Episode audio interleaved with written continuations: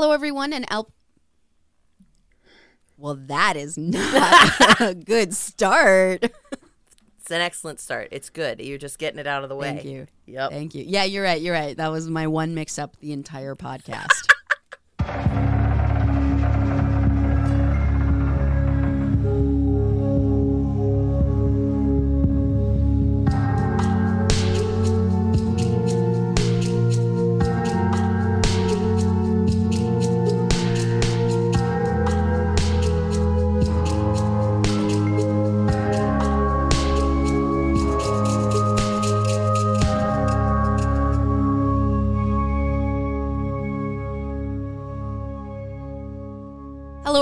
And welcome to episode 122 of Left of Skeptic. My name is Brittany Lind, And I am Kayla Moria.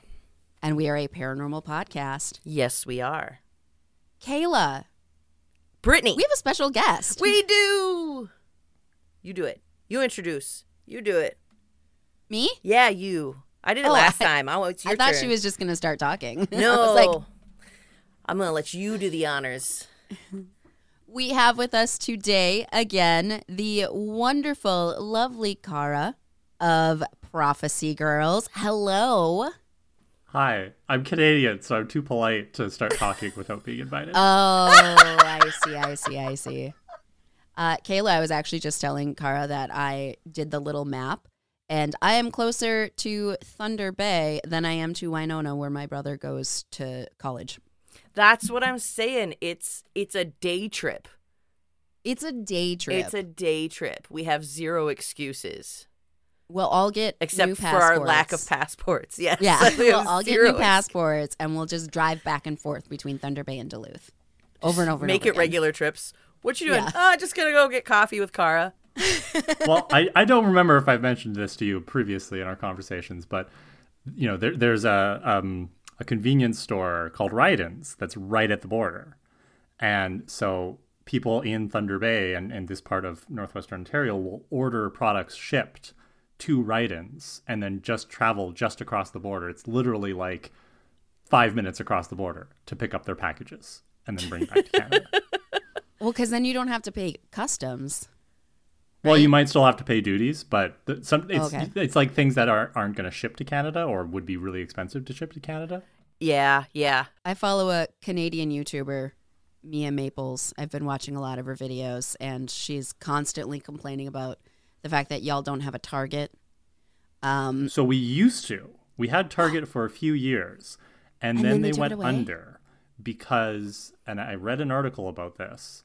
Um, the product management, like the inventory management system that they implemented, was so bad that they never had enough like products that people actually wanted in their stores. So like when you went into Target here, like shelves would be like partially bare and empty and picked over and, and you couldn't really find what you wanted and it just turned out cuz the algorithms and the programs they were using to predict like what merchandise should we ship to each store didn't work properly. how is that different than what they do in the U.S. though? Well, they were using like a different system, right? Cuz it's like, you know, like Target Canada. So eh, Oh, So their makes Target looked like our Kmart used to. oh, that's sad. So it closed Kmart's like so our sad. Kmart did. There you go. so sad. Blue light special. So Kayla, how are you? I am I'm great.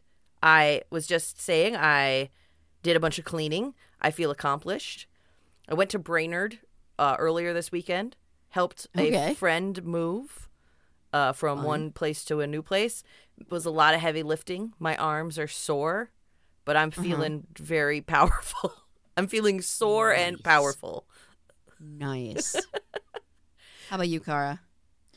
I'm great. Finally, nice spring weather here.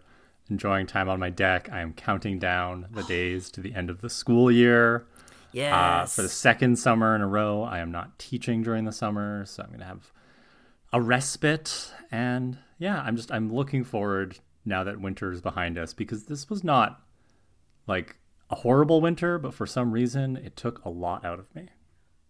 It was long, and I don't, did you have the teasing where it'd get really nice and then it'd go back to freezing and then really nice? It just months. yeah, the, the snow went away fairly easy. quickly, but what snow we did get at the end of the the season was very heavy and wet, and Yes. yeah, it just there was a lot of cold, and I'm just like "Mm, my I bones. don't like it. Yeah. We, we had record breaking for it. snowfalls in Duluth, so it felt like it took forever. I think we had the Yeah. most snow we've ever had on record this year. Yep, yep, we broke the record, which everyone's like, just a couple more inches. I was like, no, I do not need to break that record. I don't care. Make the snow stop. So, if you did not listen to our 100th episode, uh, one, why? Go back, listen. Both Kara as well as her, you know, co-host of their podcast, they were our guest stars. Um, but yeah, why don't you tell the folks a little bit about yourself? I, I forgot that I was on the hundredth episode. Wow. Um, Thank you Uh-huh. so much for having me back. So yeah, my name's Kara Babcock. My pronouns are she, her. I'm Canadian, uh, and I am one half of the podcast Prophecy Girls, which is a Buffy the Vampire Slayer rewatch podcast available anywhere podcasts are found. Uh, and my co-host Stephanie Chow specifically told me this morning. She's like, "Give me a shout out." So. Um, I would have done that anyway, Steph, but now because you asked for it, I'm putting you on on blast and I'm saying that she specifically requested a shout out. Um, Steph just had a baby a couple months ago, so we've been on a little bit of a recording hiatus. We actually just did our first recording um, last Saturday since she had her kid. Yeah. Uh, so we're recording a few more bonus episodes this month, and then we'll be back to do season six of Buffy later on this summer. And I'm super excited. Um, Brittany and Kayla, you've both been on the show before with a table read that we did, and I'm sure we'll have you back again at some point. Yay. And yeah, I just you know, thank you for having me back. I love podcast friends. I love Y'all are the best. I love having new friends. I love that y'all are recording again, even though. Yeah, shut up. She a reminder, she lives right next to a highway, which is why we usually record in person at my house, which is nice and quiet. Um, I love that y'all are recording again. I love that there's going to be new episodes, even though it's going to be season six, which I am fully ready to be depressed for. Because y'all are a Yeah. spoiler free podcast, but this is not. Season six is depressing. Just Yeah. sad pandas. Just sad pandas all around. Oh, don't worry, we'll still have fun. There'll still be jokes, There'll still be jokes. if you will.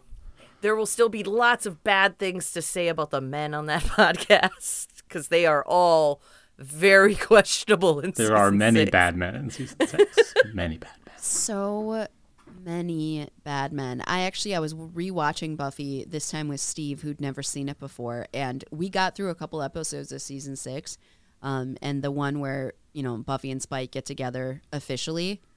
He made me turn it off, and we haven't gotten back to it because he was so mad about Spike. He's like, "Fuck this guy! Why? No, don't do it!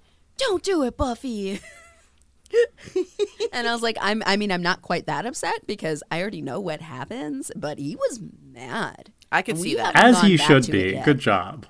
I know. He's a good fella. I could see him being upset by that. Absolutely. Um, and then I. That's why. But the I'm glad to hear you recording again because but the whole reason we were inviting you on is we are like we want to we want to have Kara and Steph back on. But I was like, but Steph's on mat leave. Like, I had asked Brittany. I was like, you think we should just ask Kara? Like just Kara? Do you think she's got anything going on? I mean, I know it's the end of the school year, but maybe she's got nothing going on. I don't. I don't know. I am very honored that you've invited me back.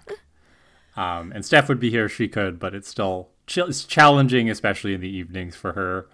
Um, Oh, yeah. But I'm sure With a she'll she'll come back at some point. And yeah, I mean, I just you know, obviously we had such a great time with you talking about vampires for your hundredth episode.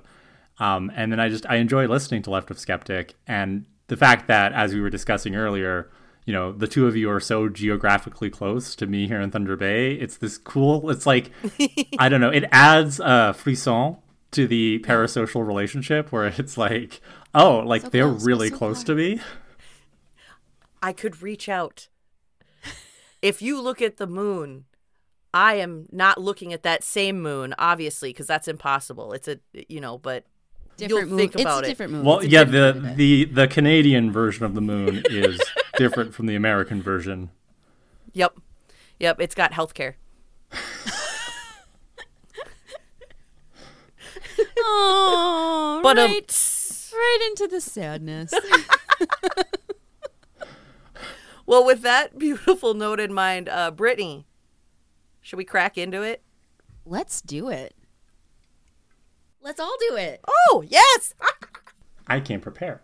you did come prepared. And we're back. Boom. Well, I was looking at what I should do for this week because we already knew what Brittany was going to do. That was well mm-hmm. established. And I was trying to make some fun connections.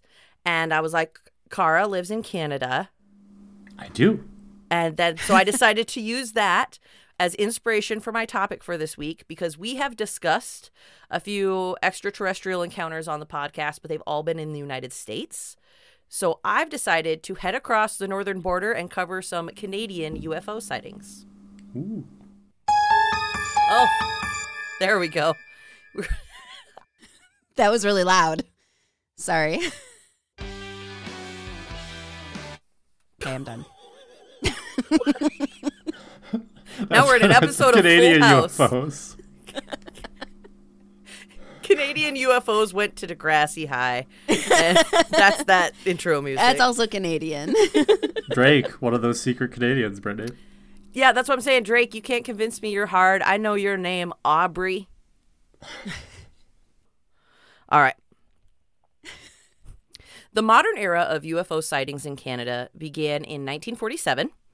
On June 24th, pilot Kenneth Arnold reported seeing nine shiny flying discs over Mount Rainier in Washington state. Canada's first post war UFO sightings occurred that same year. Due to the Cold War, the Canadian government was first concerned that the UFOs might present a security threat if they turned out to be advanced Soviet technology. And in the early 1950s, the government launched two separate projects devoted to UFOs.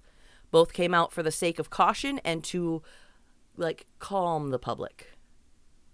Because these were not being kept secret, so the public was like what the hell is going on? And this was their attempt to figure it out. Project Magnet, which ran from 1950 to 1954, was started by Wilbert Smith, a radio engineer with the Department of Transport. Smith undertook experiments to determine whether UFOs flew using magnetic energy. He also launched a balloon into the night sky in order to solicit sighting reports and test their accuracy.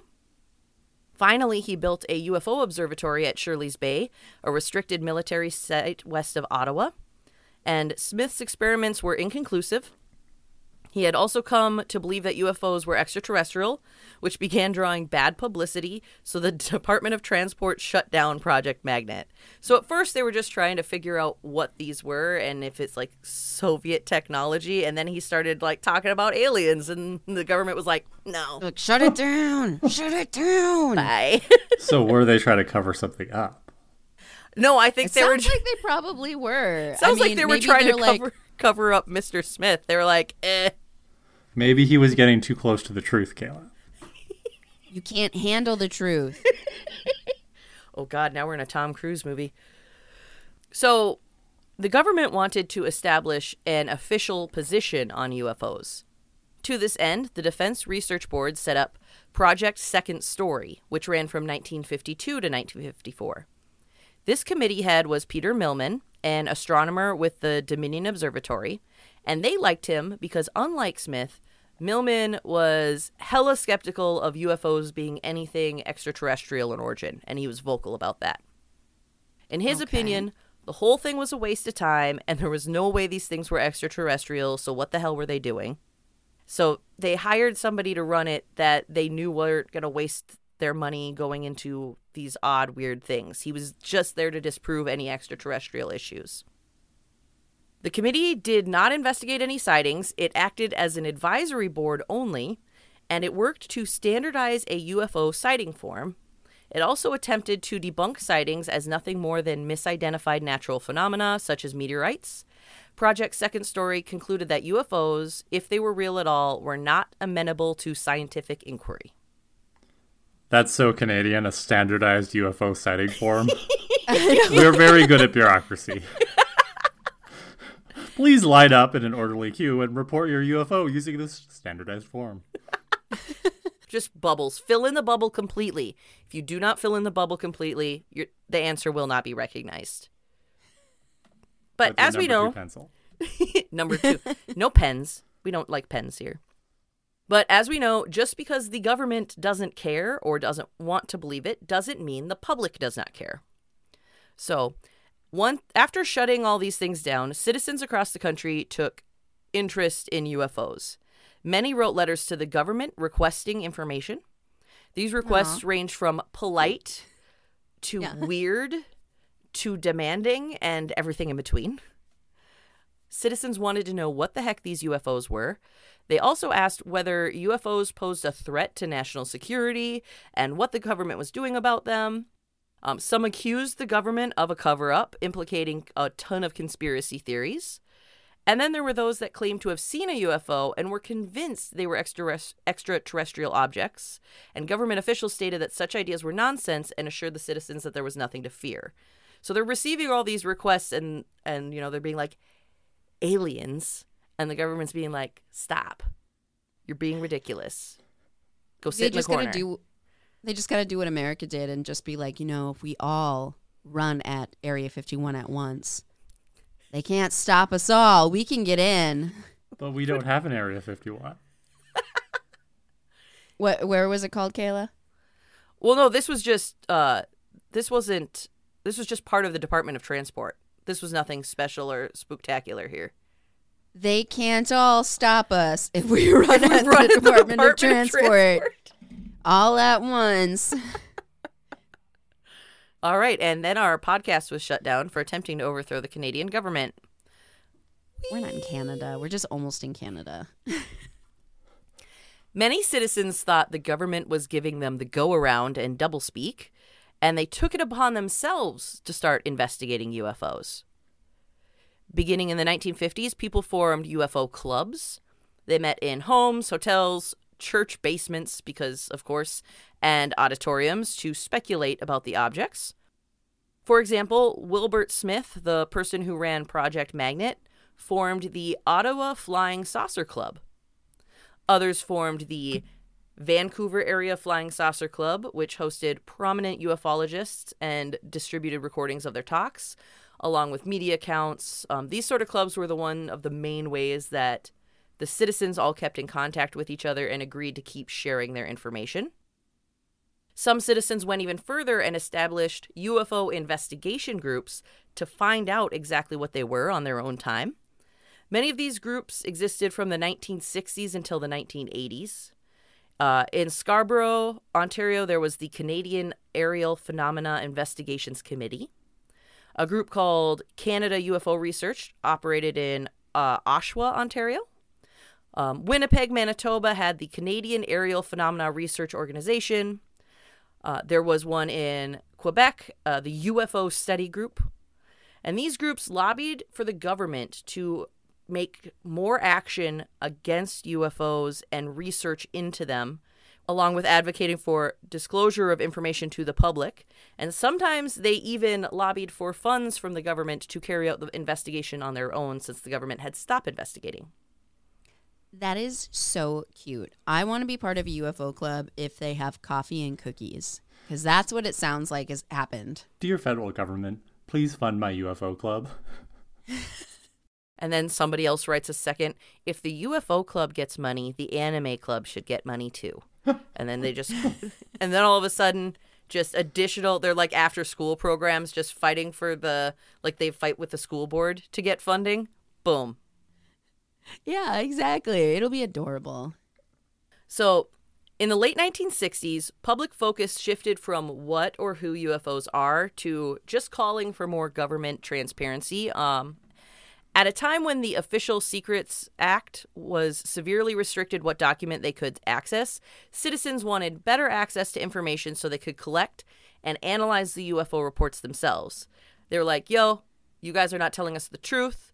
The truth is out there. We want it in here. So we'll get the out there information into here.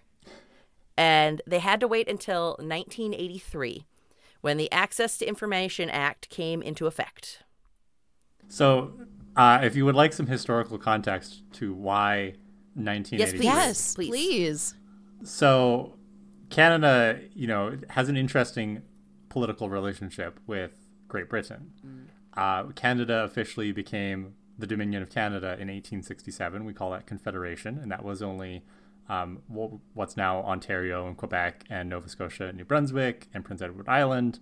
Uh, and then we gradually kind of, you know, colonized the western part of what's now Canada. Uh, not a good history. Um, and then Newfoundland finally joined in 1949. Um, but for a long part of the history in the 20th century of Canada, we were still largely beholden to Great Britain. Uh, they were the ones who had the power to amend our constitution.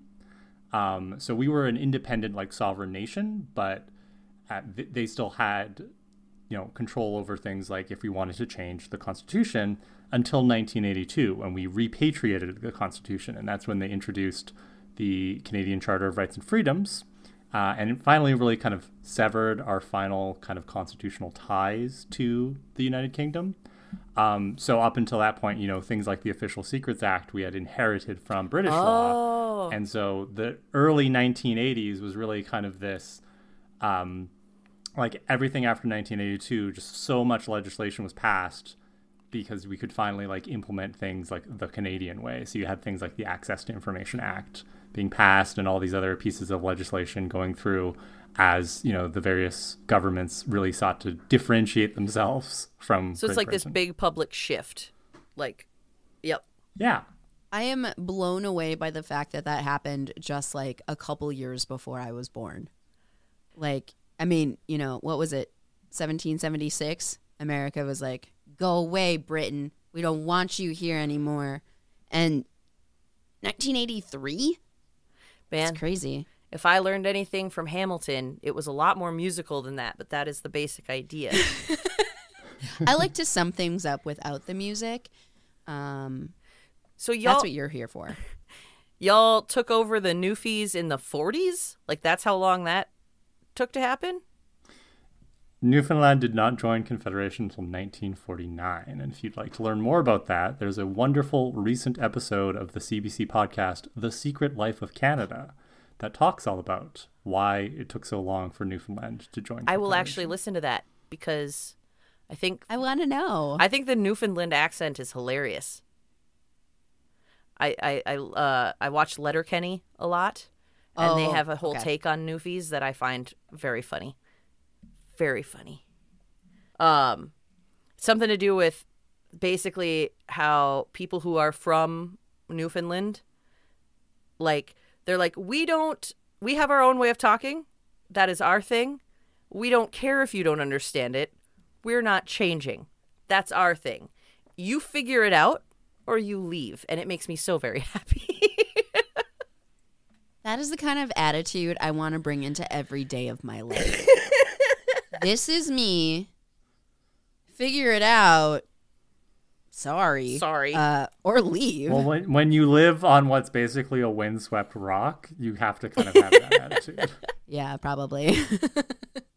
All right, so 1983, Access to Information Act.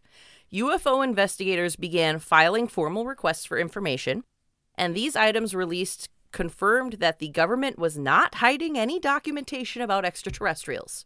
In fact, the only information withheld were personal details like names and addresses of witnesses. And I have to wonder if those got like those that got all riled up about it were disappointed. Like they were ready for a big government conspiracy and they're like, "No, there's just there's just nothing to talk about." I mean, now you can have these inf- like these personal reports, but that's about it. or you could have had the the conspiracy theorists who were like, they're still keeping the information from us. Well, they had those who filed requests received documents on the sightings, but they never had any proof of UFO visitation.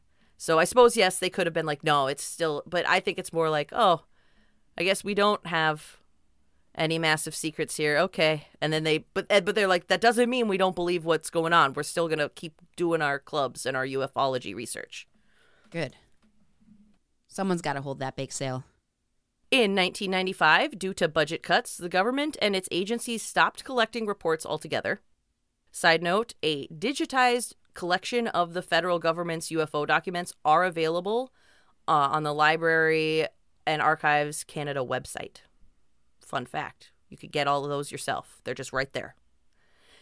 This meant that UFO enthusiasts and witnesses began turning instead to civilian investigations for their own reports to try to set up their own thing. One such investigation is the Winnipeg based organization Ufology Research, which produces the annual Canadian UFO Survey. An annual survey? An annual survey. In a 2019 article from the CBC, Canadian Broadcasting Corporation, I had to look that up, I didn't actually know what it stand for. Acclaimed ufologist Christopher Rutkowski, who is with Ufology Research, is described as Canadians' Fox Mulder, as a matter of fact. Uh, Rutkowski says that. that. UFO sightings in Canada are more common than we think. There are about 1,000 UFO reports filed in Canada every year, and the number remains high. While it may dip every once in a while, it's pretty consistently near the 1,000 range per year. Ufology Research, formerly Ufology Research of Manitoba, has been analyzing UFO data since 1989 in an effort to help understand the strange phenomena. The most r- recent ufology research survey I could find available to the public was the 2020 Canadian UFO survey. So I have to wonder if maybe things dropped down during COVID, like they just had, didn't have a way of getting all that information. And now it should be noted that these reports do not automatically mean aliens. For these studies, the working UFO definition is an object seen in the sky which its observer cannot identify. Unidentified flying object. Yep. yep. Sources for the 2020 Canadian UFO cases include UFO groups and organizations, government sources such as Transport Canada, and communication instructions for reporting vital intelligence sightings or service. I, I, it's very. It was one that I couldn't quite tell. I, I think that's a Canadian or like I think that's a government organization from everything I was finding. It looks like a, a thing. Uh, social media such as Facebook, Reddit, Twitter, and YouTube, along with independent UFO researchers. There were 1,243 UFO sightings recorded in Canada in 2020, which marked the highest total number of UFO reports recorded in a single year since the annual Canadian UFO survey began in 1989. It was 46% higher than the 2019 report, which had marked the lowest number of reports since 2009 13% of all 2020 UFO reports are officially categorized as unexplained. oh. In 2020, Ontario led all Canadian provinces with 30% of all Canadian UFO reports, followed by Quebec with 24 and British Columbia with 17. The study found that about 60% of all Canadian UFO sightings were just simple lights in the sky. Witnesses also reported triangles, spheres, and boomerang shapes. If these statistics are something you are more interested in, you can check it out uh, and see the data from year to year at CanadianUFOReport.com. And they have all the rep- reports available for almost every year that you could just download right in as a PDF. They have it broken down by like provinces, times a day, metropolitan areas, everything. It's actually really interesting. I spent way too much time sitting and looking at it. Have you, Kara, have you ever filled out a UFO survey? I have not. I nobody's ever asked me to. So Oh my gosh. Nobody's ever come to my door and or put something in my bell box and said like, "Hey, you know, tell us if you've seen a UFO." So, so. maybe it's even more. You know that tells me they just not, didn't get the survey. They're not canvassing properly. Yeah, this is all news to me. I've never heard about any of this. They are not canvassing properly. Get on your game, little Canadian UFO ufologists. okay, so, here are some significant occurrences that have been reported in Canada. And I went to probably about 15 different sources on the internet to try to get as many details together as possible. Uh, they were actually pretty, all pretty consistently the same. There was not a lot of variance. Around midday on May 20th, 1967, amateur prospector Stephen Michalak was on the hunt for precious metals in Whiteshell Provincial Park, Falcon Lake, Manitoba, when he suddenly noticed two strange objects in the sky. Both glowed with intense red, and they glared as they descended from the sky. One abruptly left the scene, but the other landed roughly 50 meters away, and he moved in to get a closer look. The object was humming, and it was described as having a sulfurous smell. It appeared to be made from some type of stainless steel like material.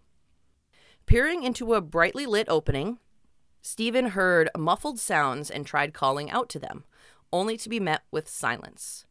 He touched the seamless sides of the craft, which melted the tips of his gloves, and when the UFO suddenly lifted off the ground, it emitted a blast of hot air or gas that knocked Stephen onto his back, igniting his shirt and causing a grid like pattern of third degree burns on his chest.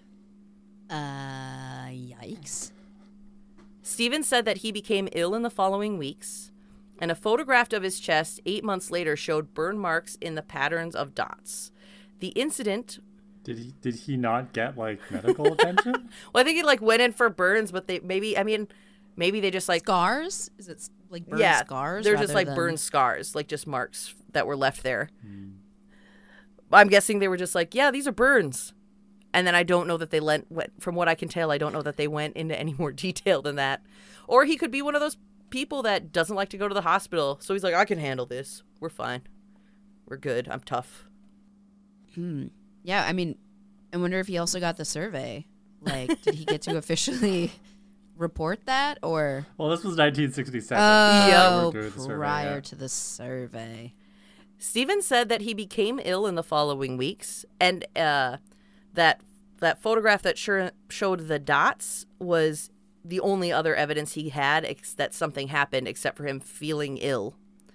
The incident was commemorated in a glow-in-the-dark coin re- released by the Canadian Mint in 2018.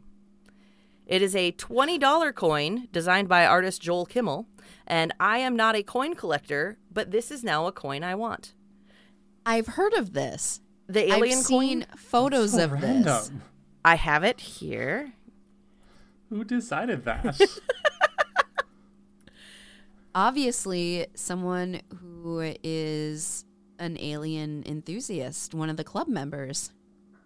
and was it glow in the dark because of the UFO link, or were like was it just part of a line of glow in the dark coins? It was uh so this one specifically I think they were I think they all glue in, glowed in the dark because of the alien link. Like but there was a series of alien ones and this mm. was his specific one. Oh, so this wasn't the only alien related coin. Yep, because Gotcha. Okay, that that makes it less weird to me. It, it, A just, it seemed weird that that was like the alien only one chosen, but I get it now. Okay. I mean, I still don't really get it. so yes, this right here, Oh wow.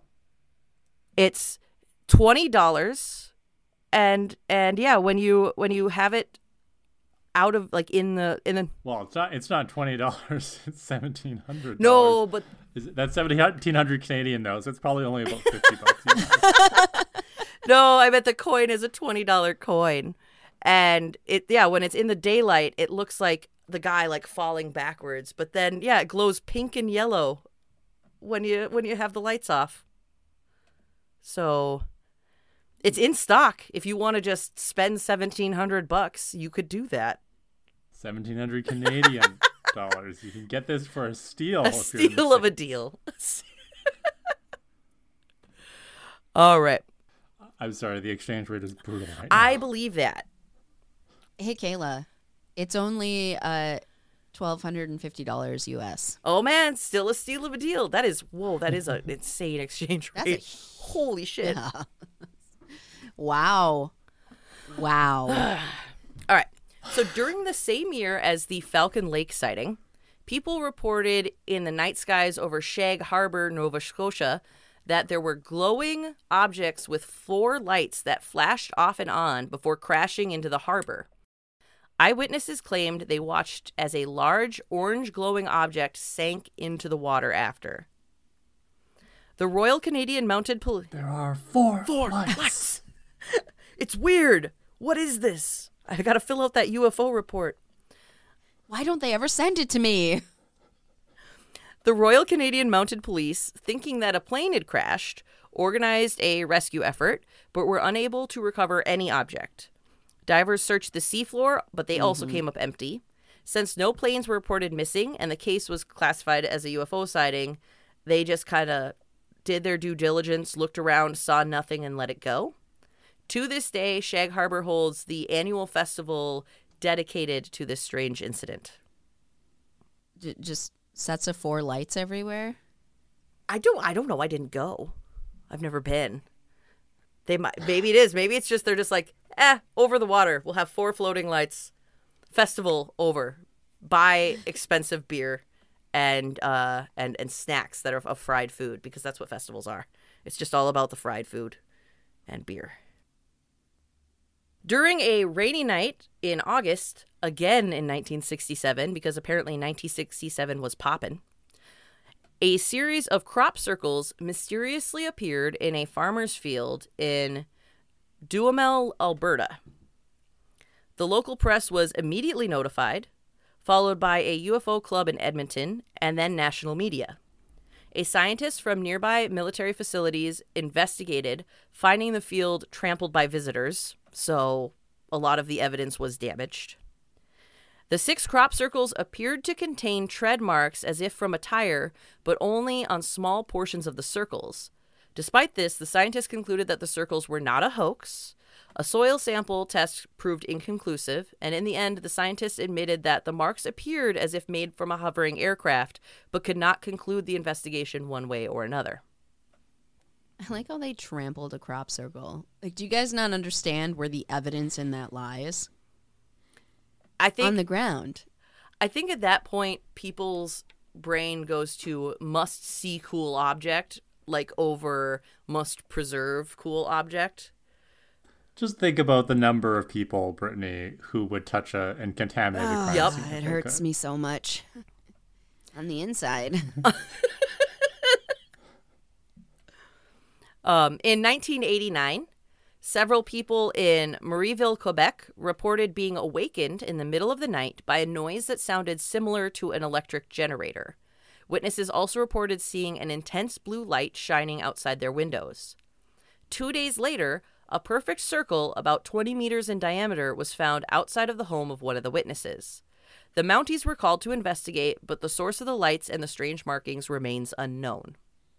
Rutkowski recently traveled to Duncan, British Columbia, a small town on Vancouver Island that was home to Granger Taylor.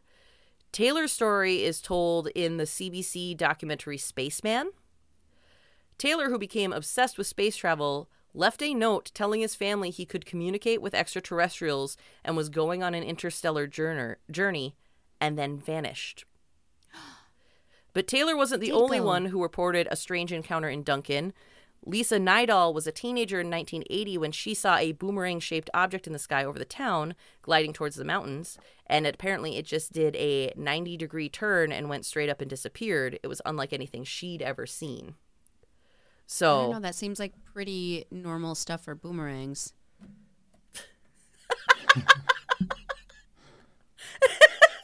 why is that so funny? I don't know. I'm glad you thought it was funny. I thought it was stupid.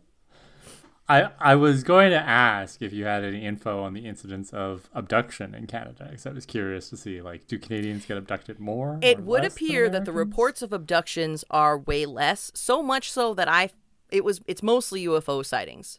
So I don't know I don't know if people are just keeping it to themselves more or if or they're, They're not not getting They're the not survey. doing the survey. They're like, if I'm not going to get the survey, well, gosh, I'm not going to bug them with that information.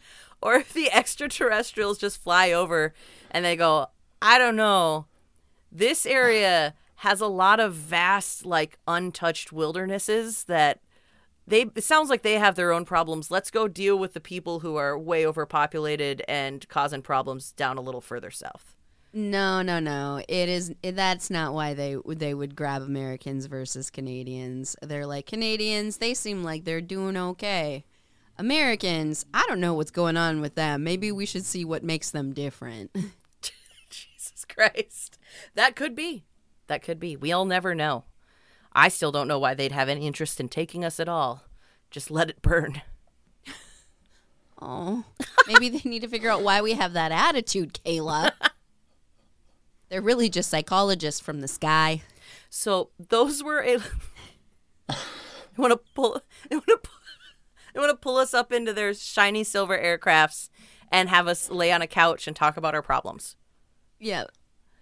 Why are you destroying your own planet? It, it's an interstellar Oh episode. my Yeah. god! Yes, please. Only if the aliens have a mustache. So explain to us why you're destroying Please. your planet. Do you not understand that this is not Make it good make for sense. you?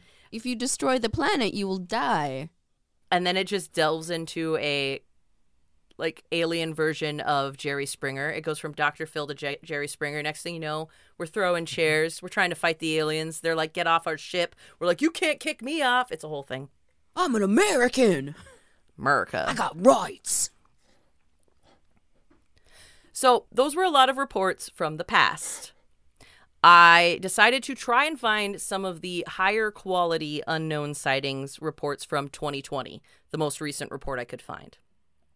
There was a sighting from the pilot of a North Star Air Limited charter airplane from Thunder Bay to Sachigo Lake, Ontario. Uh, he reported an object passing over the right wing, approximately three feet in diameter, with no traffic radar in the on the radar in the vicinity. So he just had something out of nowhere with no traffic. It was not. He made a point to say that it was not a bird or anything like that. It was a weird object that just passed right over their their wing. I don't think I would like to see that if I was in a plane. I'd be like, oh, no, too close. One report from Cochrane, Alberta states I was driving with my son westbound on RR 262 when I noticed a gray, pie shaped object in the sky out of my driver's side window. I alerted my son to look at it, and he spotted it right away. As I was driving, I had my attention divided between the road ahead and the object in the sky to my left. I took four or five two to three second glances at the object, which seemed to be standing stationary in the sky. The object began to rotate, appearing to turn black. After it turned black, I looked away to check the road, and when I looked back, it was gone. No trail, nothing. Very clear sky with high visibility, and uh, I have binoculars in my truck, which I quickly passed to my son earlier on in the sighting, and he struggled to find it through the binoculars. He watched for the first 10 seconds or so. He was able to find it. The object was triangular in shape. It looked proportionally like a thick piece of cake. The tail end was also V shaped, or possibly described as a shallow chevron when observed from directly below. There were no windows, lights, lines, or markings on the object's surface, and the edges were all rounded. Within one minute of us seeing it, the object we witnessed a military plane flying in the direction of our sighting and did not see anything past that. Uh, in 2020, a witness in Ottawa sent in a report stating, I saw a blinking light in the sky similar to a strobe light. At first, I assumed it was a plane or a helicopter, but after a minute or so, the light did not move. Only the blinking light was visible. The object was in a clearing between the clouds. During dusk, it was still pretty bright, so I took out my binoculars and looked at the source of light. I saw an object, dark in color, chevron shaped, facing me with one side blinking light equal time intervals. Looked like the object had the same light on the other side of it. Smaller lights were visible at the bottom of the object, changing colors from green to purple and blue. My wife witnessed the object as well and confirmed the shape and lights. After around 20 minutes hovering in the same spot, 70 degrees above the horizon, the object began to move westbound. So apparently, lots of chevron shapes, and a lot of Canadians just have binoculars on hand. You need them, like, don't you? Do you, do you have some in your vehicle? I do not. I don't think I have oh. any in my house. I'm so, I'm not a very outdoorsy person, so Maybe that's maybe all these reports are from outdoorsy people. That would make sense. yeah. So like, I've never personally witnessed anything I would call a UFO. I don't know if either of you two have. I it's it's again like the haunting thing. I want to, but no. Hmm. Sadly never have.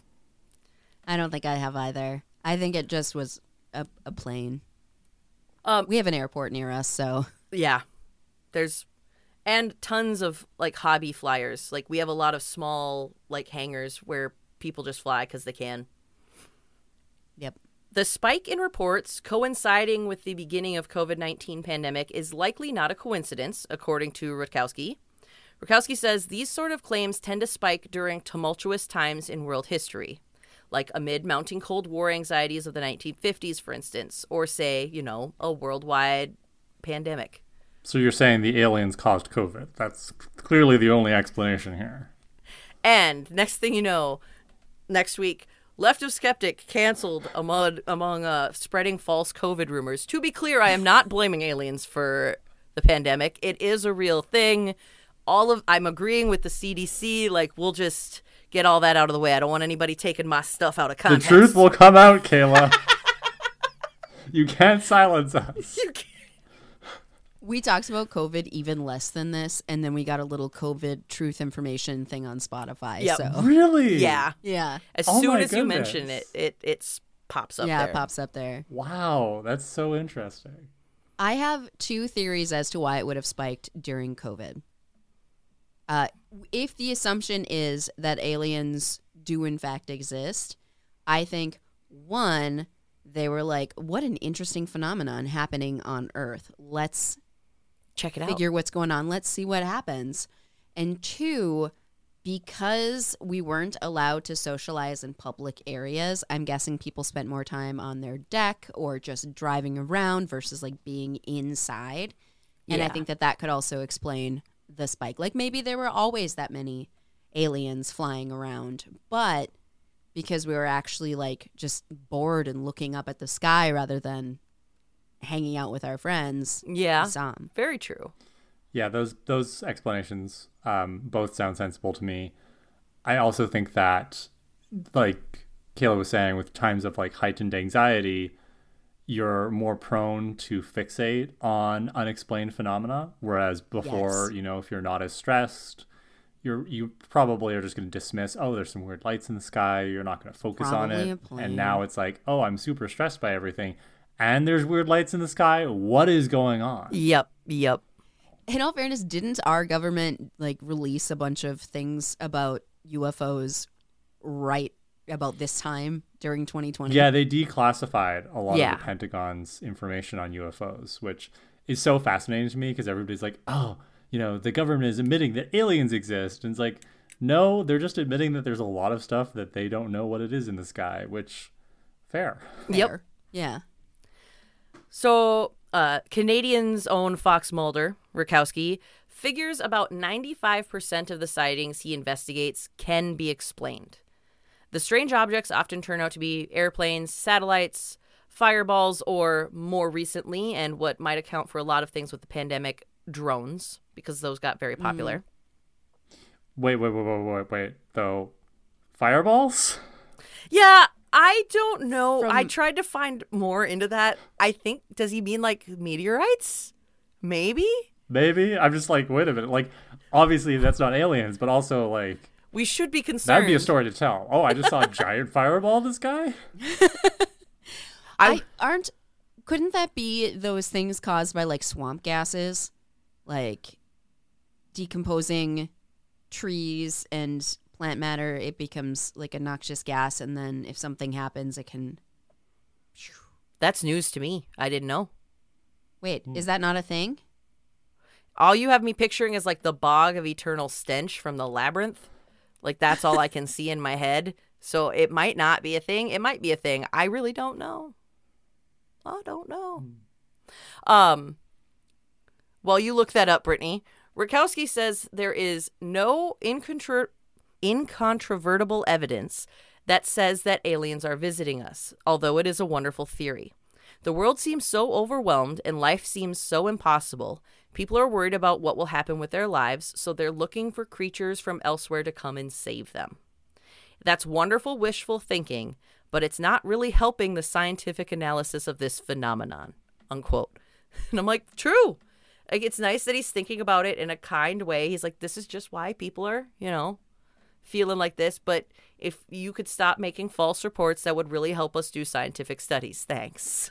How do we know if it's a false report, right? And if I yep. don't report because I think it might be false, then I'm not helping either because then you haven't heard my report.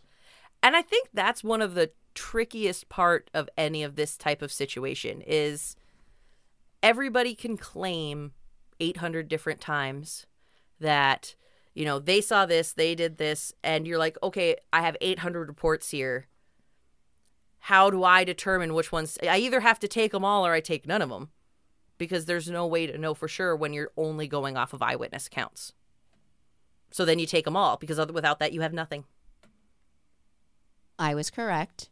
I am so smart. Okay, let's hear it. Uh, so when you it's it's more in like bog like settings, swamp like settings. Um, when dead animals and dead plants end up decaying, they create a gas, which then floats up into the air, and you'll often see it as like Their bubbles. and it yeah it's where the uh, the idea of the will o' the wisp came from is people would see these like lights that just kind of like popped up and it seems like there is a lot of confusion as to why they start on fire but scientists know that they do sometimes. It's also was the uh, origin of like the idea of jack-o'-lanterns i guess Oh, according okay. to this.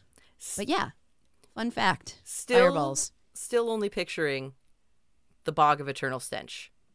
Good. Because good i mean they probably doesn't smell great. It's it's like methane gas so that's and I think I wonder if that's part of what they take their inspiration for with those things because the whole idea behind the bog of eternal stench is if you even step one foot in the bog of eternal stench, you will smell bad for the rest of your life.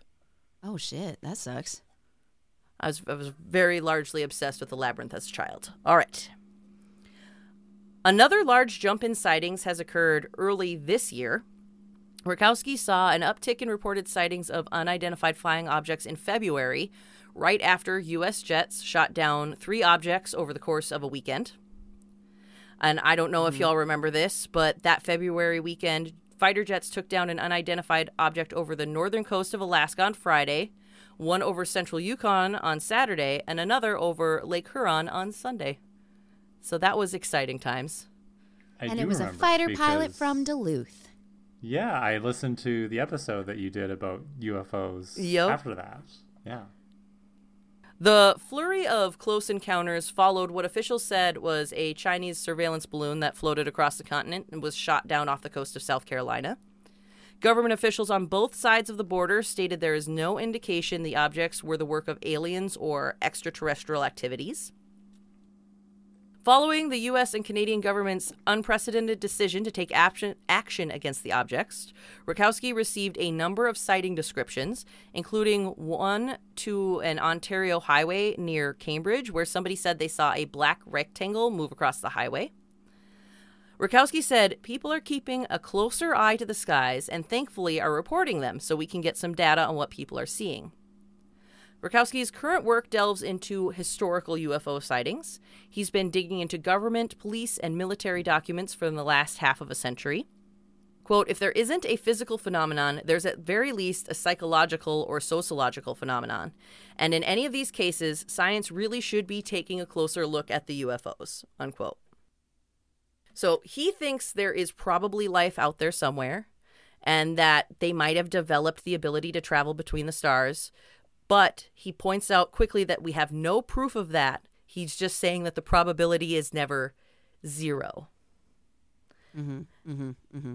And according to Paul Kingsbury, a professor in the Department of Geography at Simon Fraser University, in academic circles, the notion of studying this phenomenon has been taken more seriously after the details about the Pentagon's UFO program were released in 2017.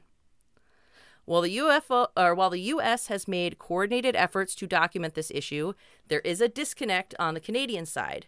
And Kingsbury says it's important for the Biden administration and Canada to work transparently with the scientific community so that academics can access information and data that will help identify these objects. It would allow the public to more fully understand what these objects are, their nature, and what is causing them, and the consequences of so many reports of these objects in our skies.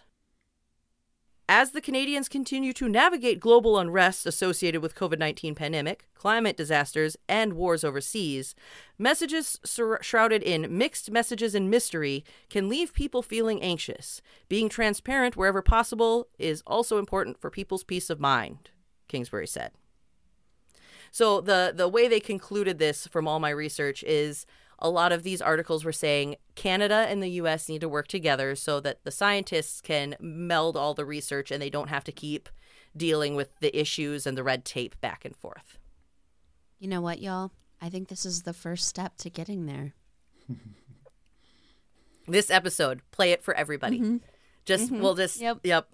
That this will Two be Americans and a Canadian. if if we can, This is how we build relationships. if we if can, we get can work together, together, yeah.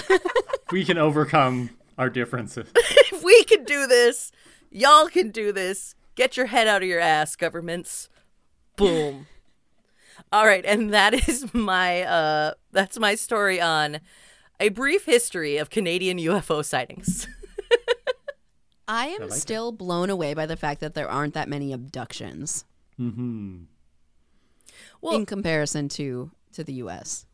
and that's just that's just another thing i guess this focused on ufo sightings like at some point i realized what i was finding and then i just stuck to ufo sightings so i guess i could have dug Yeah. more but it didn't seem like when i was doing the initial looking into this idea it didn't seem like there was a lot of reports of abductions in canada except everything i found that claimed to be like possible abductions was in the alaskan triangle and that was like the Oh. closest I could get to because obviously that's not Canada, but it's way the fuck up there. That's where everybody. That's where a lot of the reports of missing people seem to come from. So part of me wonders if a lot of if there is a lot of abductions, are people outside of like metropolitan areas just deciding that it's people getting lost in the woods and that's the end of it. Because that was like a lot the of the national parks disappearances. Yep, exactly. All right. So, on a skeptic scale of para to normal, para being five, normal being one, how much do we think that a lot of the UFO, the unexplained UFO experiences in Canada are extraterrestrial in origin? So I think it might be useful to kind of break it down in terms of pre like I don't I don't know when drones got popular, but like pre drones, mm-hmm. mm-hmm. I would be more likely to say it could be extraterrestrial because there were fewer plausible terrestrial explanations for things that acted very artificially in the, the sky. Yes.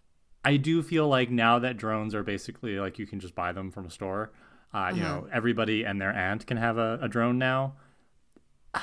I hate to say it, but I feel like it's kind of game over for UFO sightings because basically anything you see in the sky that's acting weird, you could write off as being a drone these days. And so I feel Yep. like it's just it's very it's a lot harder now not to just hand wave it away as oh it was a drone. So I Um, believe that. That's yep. what they want you to think.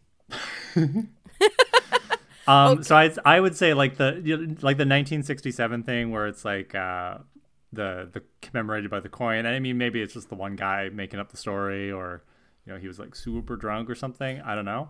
Um, you know that kind of thing. I would say I'd go like maybe a three. Okay. But nowadays I'm gonna be a little bit more skeptical just because like let's put it this way.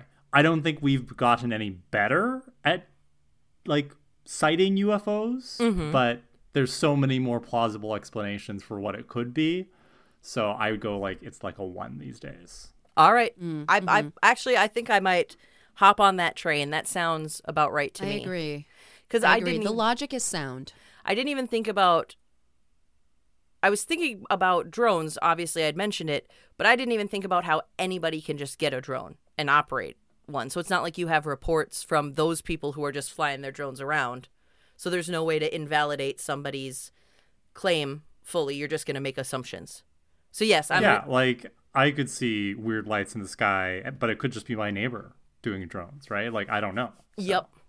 All right. Three and one sounds right to me too. I think you do have to split it that way.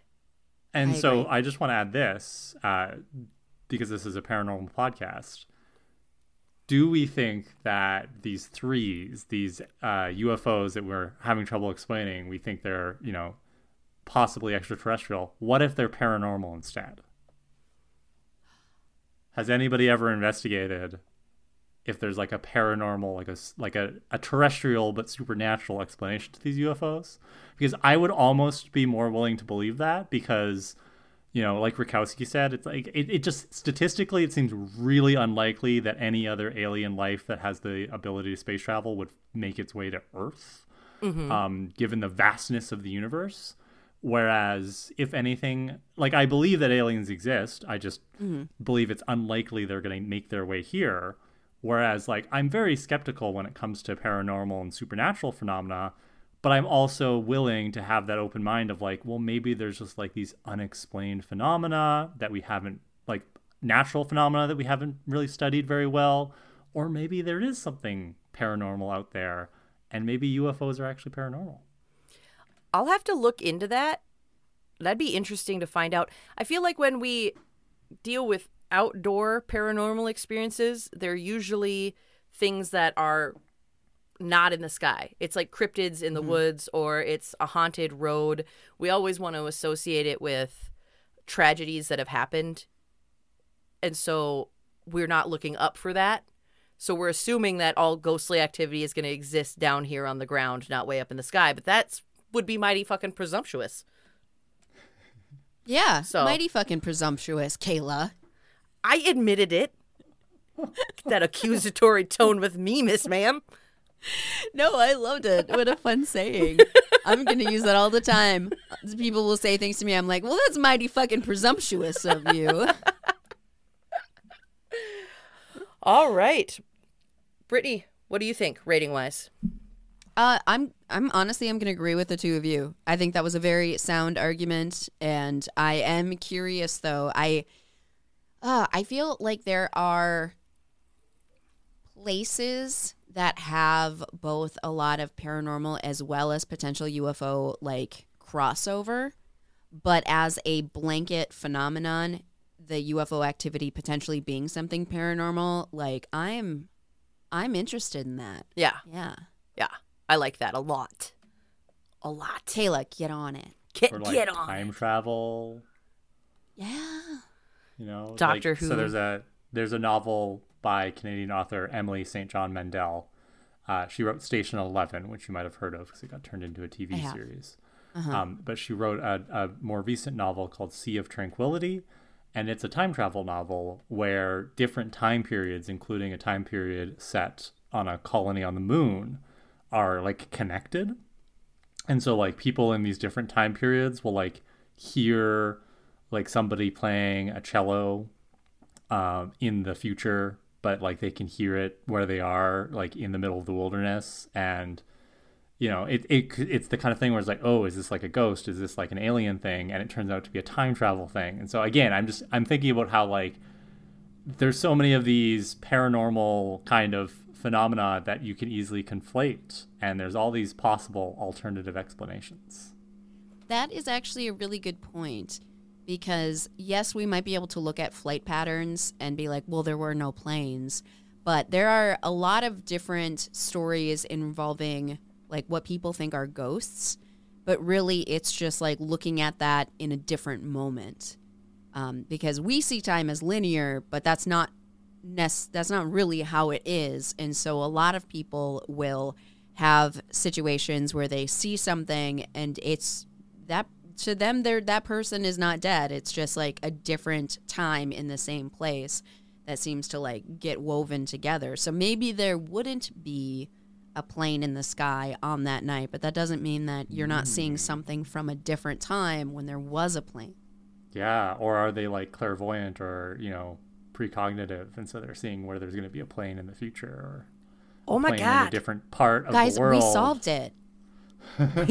we solved it. Should we write a book about this? we should I think we need a need collaborative book on this specifically. Absolutely. because we're all scientists. So Let's do science things. I am definitely qualified, she says. as Brittany, she's, lack of scientific credentials has never stopped anybody from writing books about aliens and. You're throwing down some some pretty heavy facts. I'm just saying. some hard truths. some hard truths.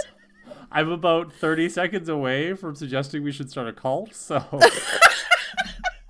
No, it, it's not bad as long as we call it a club. The Alien Club. can we apply for some federal funding?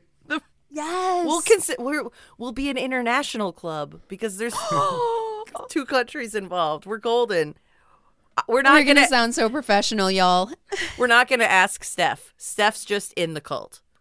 Yeah, she's already in it. Yep, she's already in it. There's in no it. asking. There's no It's, it's just because that's how you that's how you know it's a cult. We're just gonna start grabbing people, making them join, giving them no option. Like, sorry, you're one of us now. One of us. One of us. one of us. This took a disturbing turn. I. Uh, we rolled with it. We loved it. We loved it, and then we recognized that that's probably not a good idea. Let's not do this. All right. We'll just stick I with the don't- book. No cult, just the book. Fine. Well, maybe maybe the book will get really popular, and then someone will make a cult inspired by the book, and then we don't have to do any of the work See, except there for you go. the writing of the book part. There you go. Boom. Brittany, what do you got for us this week? Ha ha. Y'all, I know that was really loud and aggressive. I'm sorry. uh, tonight, I am going to tell you about Rasputin. What do you all know about Rasputin? He had a little white bat with big ears that had a fun Right on. accent and sang, and it made me happy. I'll give him a ha and a hi yeah, and I'll kick him, sir. In the dark of the Um, night, evil will find you. Most of what I know about Rasputin comes from the probably incredibly 100% historically accurate Boney M song, Rasputin. Oh yes, I, I found that uh, in the course of my of my research. I didn't listen to it all the way though, so I actually don't know how historically. I'm gonna listen to it. listened let you to know. it? Not all the way. It was just like I know the It's chorus. a banger. No. All right. I wish that we had the ability to steal. Okay, Kala, when you do the social media, you find that song and you put it in the back of the story when I talk about Rasputin. As long as it is Mm-hmm. on there, yes, I absolutely will. And if I can't find that, then I will play the song from Anastasia. In the dark of the night, evil will find you. Bo. Yeah, so I know I know, you know, just the vaguest outline of who Rasputin is, but Uh-huh. I don't know too many of the details, so I'm so excited to learn about it. And this one is pretty long, y'all. And And the- I spent like seven hours writing these notes. Thank you. Yay! Yeah. The only Yeah. I'm really excited. the only other thing I know about Rasputin is from is the tiny little bit that is said in that episode of Buffy in season five, where the where that See, jerk I- that jerk of a professor is trying to talk to her about how she can't go off on all these fanciful things just because she dared question what happened to Rasputin. And I I saw somewhere that it was referenced in a different place in Buffy about him being some kind of a demon, but I do not remember that. Yeah, I don't remember that either. I don't remember that Yeah. one. I just remember the the the professor being a jerk face one. Okay. Okay. Well, well, let me let me tell you a little bit about Rasputin or a decent amount about Rasputin. so, first of all, I just want to say this topic came up in a couple of ways. One, it's been on my dibs list for over a year. Two, Kara requested that we cover it, and I was like, yes, it's on my dibs list. I should finally do that. It's been over a year. And then three, for some reason, my TikTok has been flooded with videos about how In the Dark of the Night, how that was such a banger from the, you know, 1997 musical cult classic Anastasia, starring Meg Ryan. And why am I blanking on his name? I don't know. plays Dimitri? John Cusack. Oh yeah, I just know Uh-huh, Christopher Lloyd voices Rasputin. I believe. Uh huh. He does. He does. So I requested Rasputin, Brittany, because like I know you like the witchy stuff.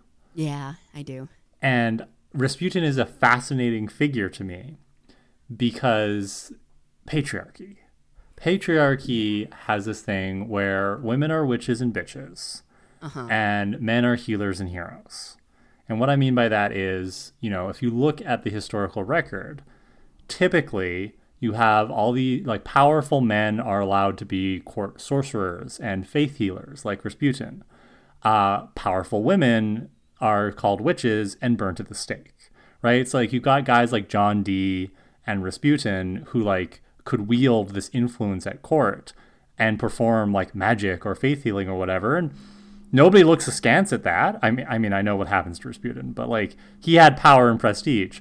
But if a woman does that stuff, suddenly it's messed up. Mm-hmm. Mm-hmm. Okay, now I'm really upset because I didn't even think about that point of view and yeah. Also, Rasputin, he just he got what was coming to him. Right. Okay? So I, I I'm just so fascinated by these examples of famous men that if you know if they were women we'd call them witches and I don't think they would accrue as much power in their lifetimes as they did. No, they and wouldn't. It's interesting how you know we we've treated the, these examples of men differently, and so I, I wanted to learn more about kind of like you know what propelled Rasputin to power and fame both in his own time and nowadays kind of as this cult figure that we know from history. Yeah. No, I love that. And I'm still mad about the realization that, yeah, of course, women would be witches and burn at the stake. He was considered to be a, a, a mystic, and he was like, ended up being the advisor to the Romanovs.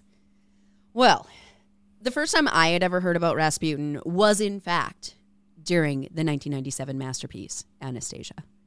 And I actually went through a bit of uh, Anastasia, like rabbit hole, because I was like, oh my God, I want to learn all about her. It's really just more sad than interesting. So there's no magic, there's no fun, there's no, oh, she probably got away, she probably didn't. And it's just really sad. But I never really looked into Rasputin. I knew that he was a sorcerer and that he was the royal advisor to the Romanovs and that he got very, very angry at Tsar Nicholas when he was excelled, uh, ex, when he was exiled for treason. uh, and then he start not strong. Uh, so then he vowed to destroy the entire Romanov family. Um, this is part of the movie. That is the beginning of it. He ends up selling his soul for like an unholy reliquary. If you haven't watched Anastasia in a while, here's your little brief description because it's a really good movie. Um, and that gave him the power to eliminate everyone and also cause the Russian Revolution. Um, this is maybe why I'm not great at historical facts because I took a lot of my thoughts on Rasputin from the movie Anastasia, and it has a lot of magic in it. But that this is not a historical podcast. This is a paranormal podcast, and Unless No. you talk to my sister, and then apparently I, she forgets that it's not a historical podcast But- because I go into the history so much. but what Sorry, Andrea. but what we have said about Rasputin culturally is admissible in this discussion, right? Because it influences how we think of Rasputin today. Yes. I agree.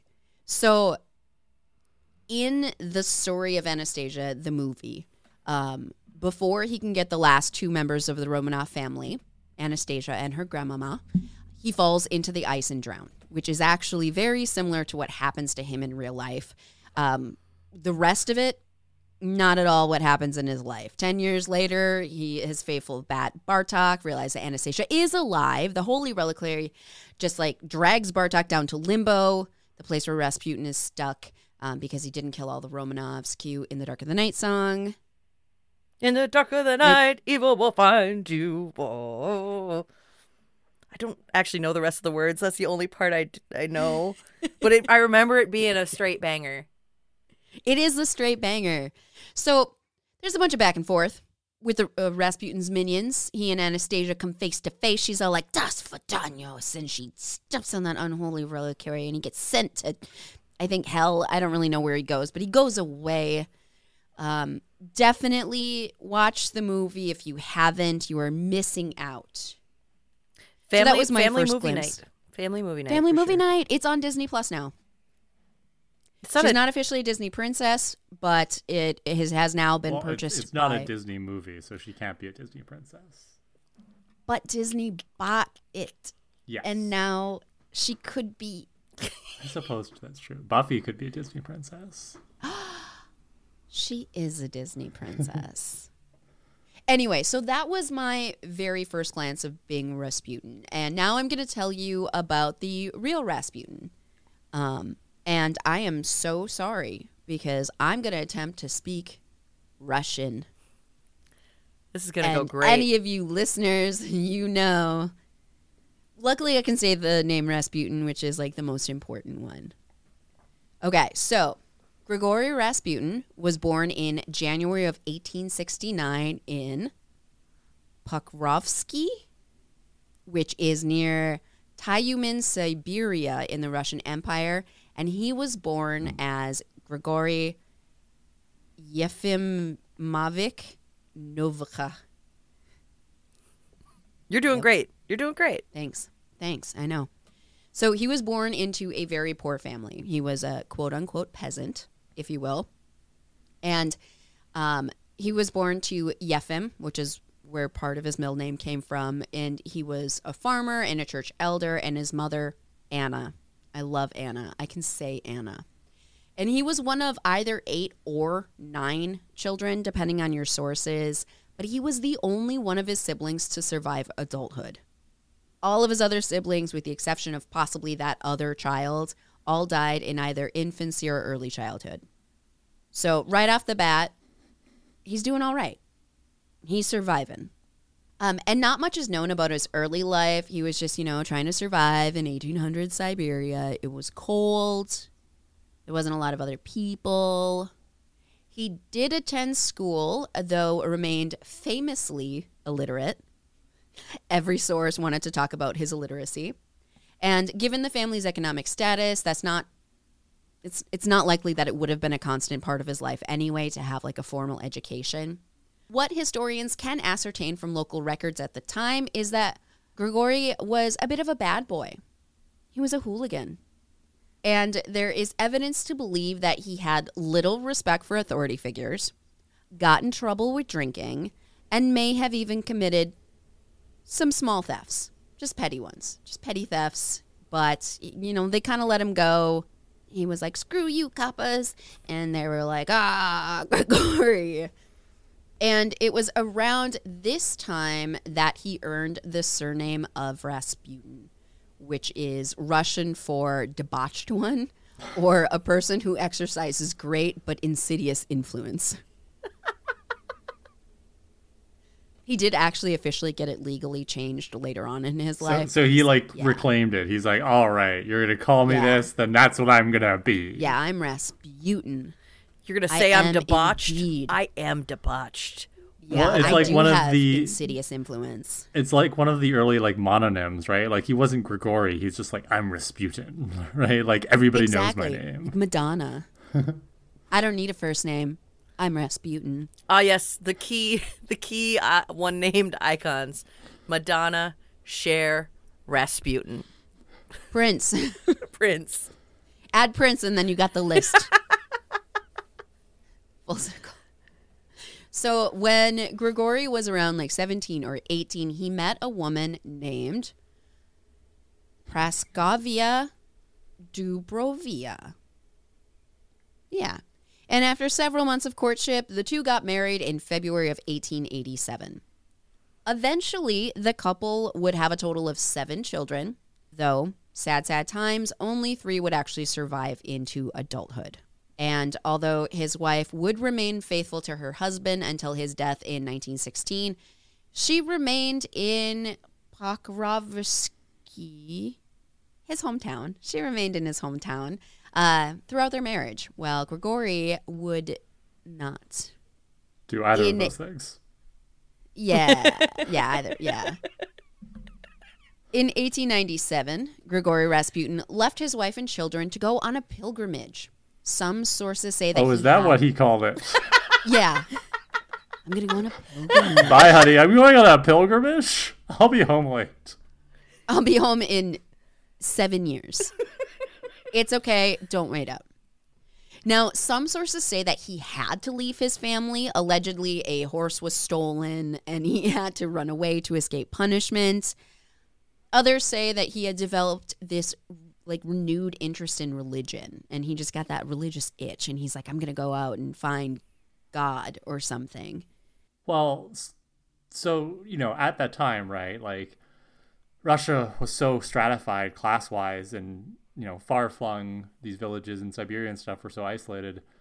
Joining up with the clergy was like one of the few ways to escape the village, right? Like it's not it's not like he could be like I'm going to go study at school because he's illiterate. So it's like Right. if he wants to get out of there and not be a like a farmer and a laborer and stuff, he's got to like have a vocation and you know, clergy is one of the easiest ones for basically anybody as long as you're devout enough, you can join up. Or fake Devout. devout Yeah. enough, good enough actor, you can join the clergy. Whatever the reason for why he left his hometown, uh, he was on the move. Now he had done some shorter religious, some shorter religious pilgrimages before settling down, and during his travels in 1897, he discovered the Khlysts. Khlysts. I'm sorry, the, the, really the cl- khlysts. It's like wrists. it's K H L Y S T S. Cli- Khlysts. All right. And that particular sect uh, was an underground spin off of the Russian Orthodox Church. And um, they're mostly well known for the belief that, quote, only by committing sins and repenting that one could get close to God. So How essentially, convenient. I know. Essentially, you could only find happiness through God's forgive forgiveness. So you basically had to commit all these sins, and then you would repent, and then God's like, "I do love you. It's true." God made me do it, everybody. I had to I had do to this. get into heaven. How am I supposed to get into heaven if I don't sin a bunch? what a per- Obviously, what a perfect place for the debauched one to end up. right? A man So- made up this cult. It was a man that made up this cult. This is Of no it was. This is no cult based on a book on aliens. This is way worse than that. Ours will be better. Ours Ours will- will, be so much better. Um, I do like this little part though, except for the very little clothing. So their practices would include singing or chanting in very little clothing, which would then lead into wild dancing and almost like speaking in tongues. And then they would basically do this until they collapsed with exhaustion. And then their body would be open for the spirit to come into it. It's always the religious people who have the wildest parties. I know. And then they also also practice self-flagellation Ugh, ugh, because Not into it. not into it. me neither. Not Me my neither. jam. No. Uh-uh. Count me out of the weird god sex flagellation orgy, please. I didn't even get to the orgies yet. That was just say singing that, and but- dancing. No, Um, I thought I that will say, when you said when you said they were like laid down and then like open for God to enter. The, uh, that's where I that's that's where the orgy. Oh, no, no, no. They got they got so exhausted from dancing wildly and speaking in tongues that they just sort of like ugh, and then collapsed on the ground in exhaustion, and then. Um, then the Holy Spirit can, because they're no longer fighting the Holy Spirit because they're too tired from all their dancing. However, Rasputin was like, I'm I'm picking up what you're putting down. And he was like, I'm really vibing on this whole if you want to truly like exhaust yourself, you can, you know, see God or whatever. And then they came up with the concept of orgies. You just were a little bit ahead of me. I'm just ahead of the time. It's You're just ahead of the times. You just went straight to orgies. It's that I smut said book- dancing. You're like, mm, It's that smut book convention and I went to. My whole that's just where my brain goes all the time apparently. Yeah, yeah, exactly.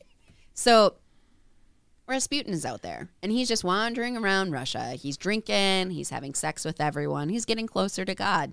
He's having a jolly good time. And because he's having so much sex and he is so close to God because of it, he's like, just call me a holy man. I'm so close to God.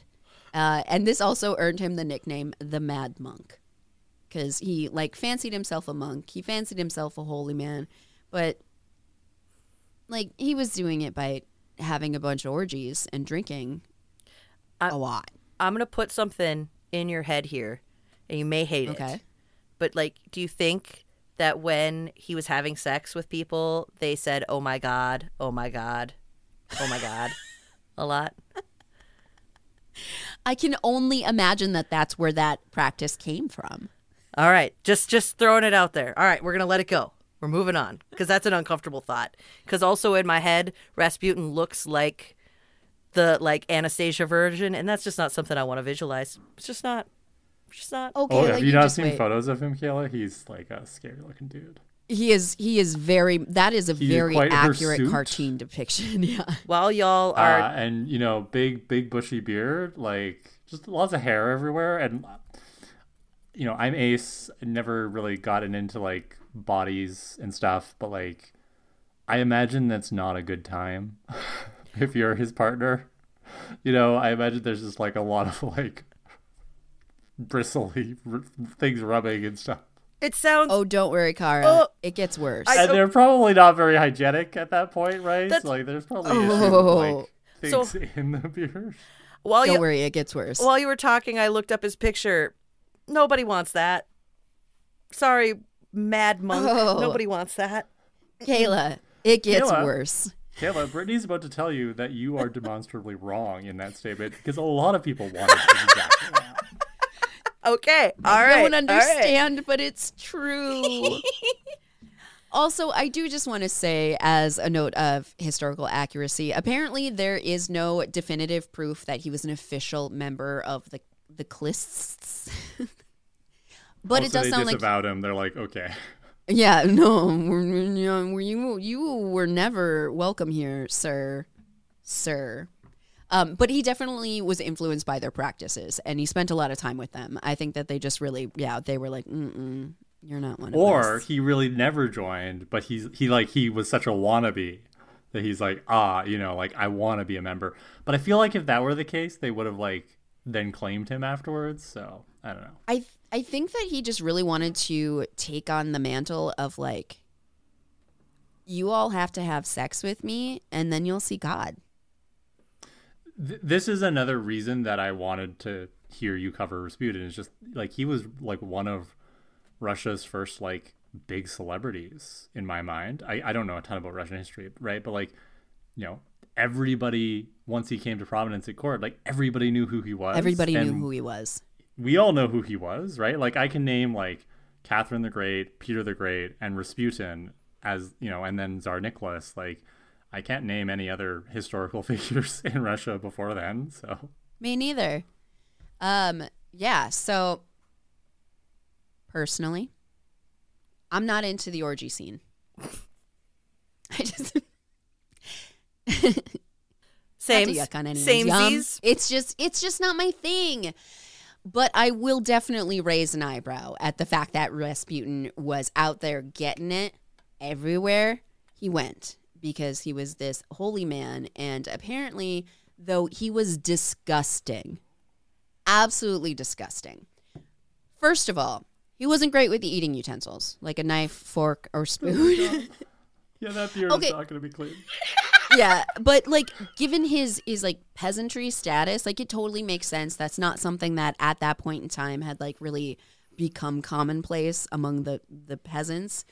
But in addition to not being able to like get the hang of them, he also did things like quote lick spoons before serving others and was known to often like more often than not have portions of food in his beard just like rotting in there Called it. Yeah. Snacks for later.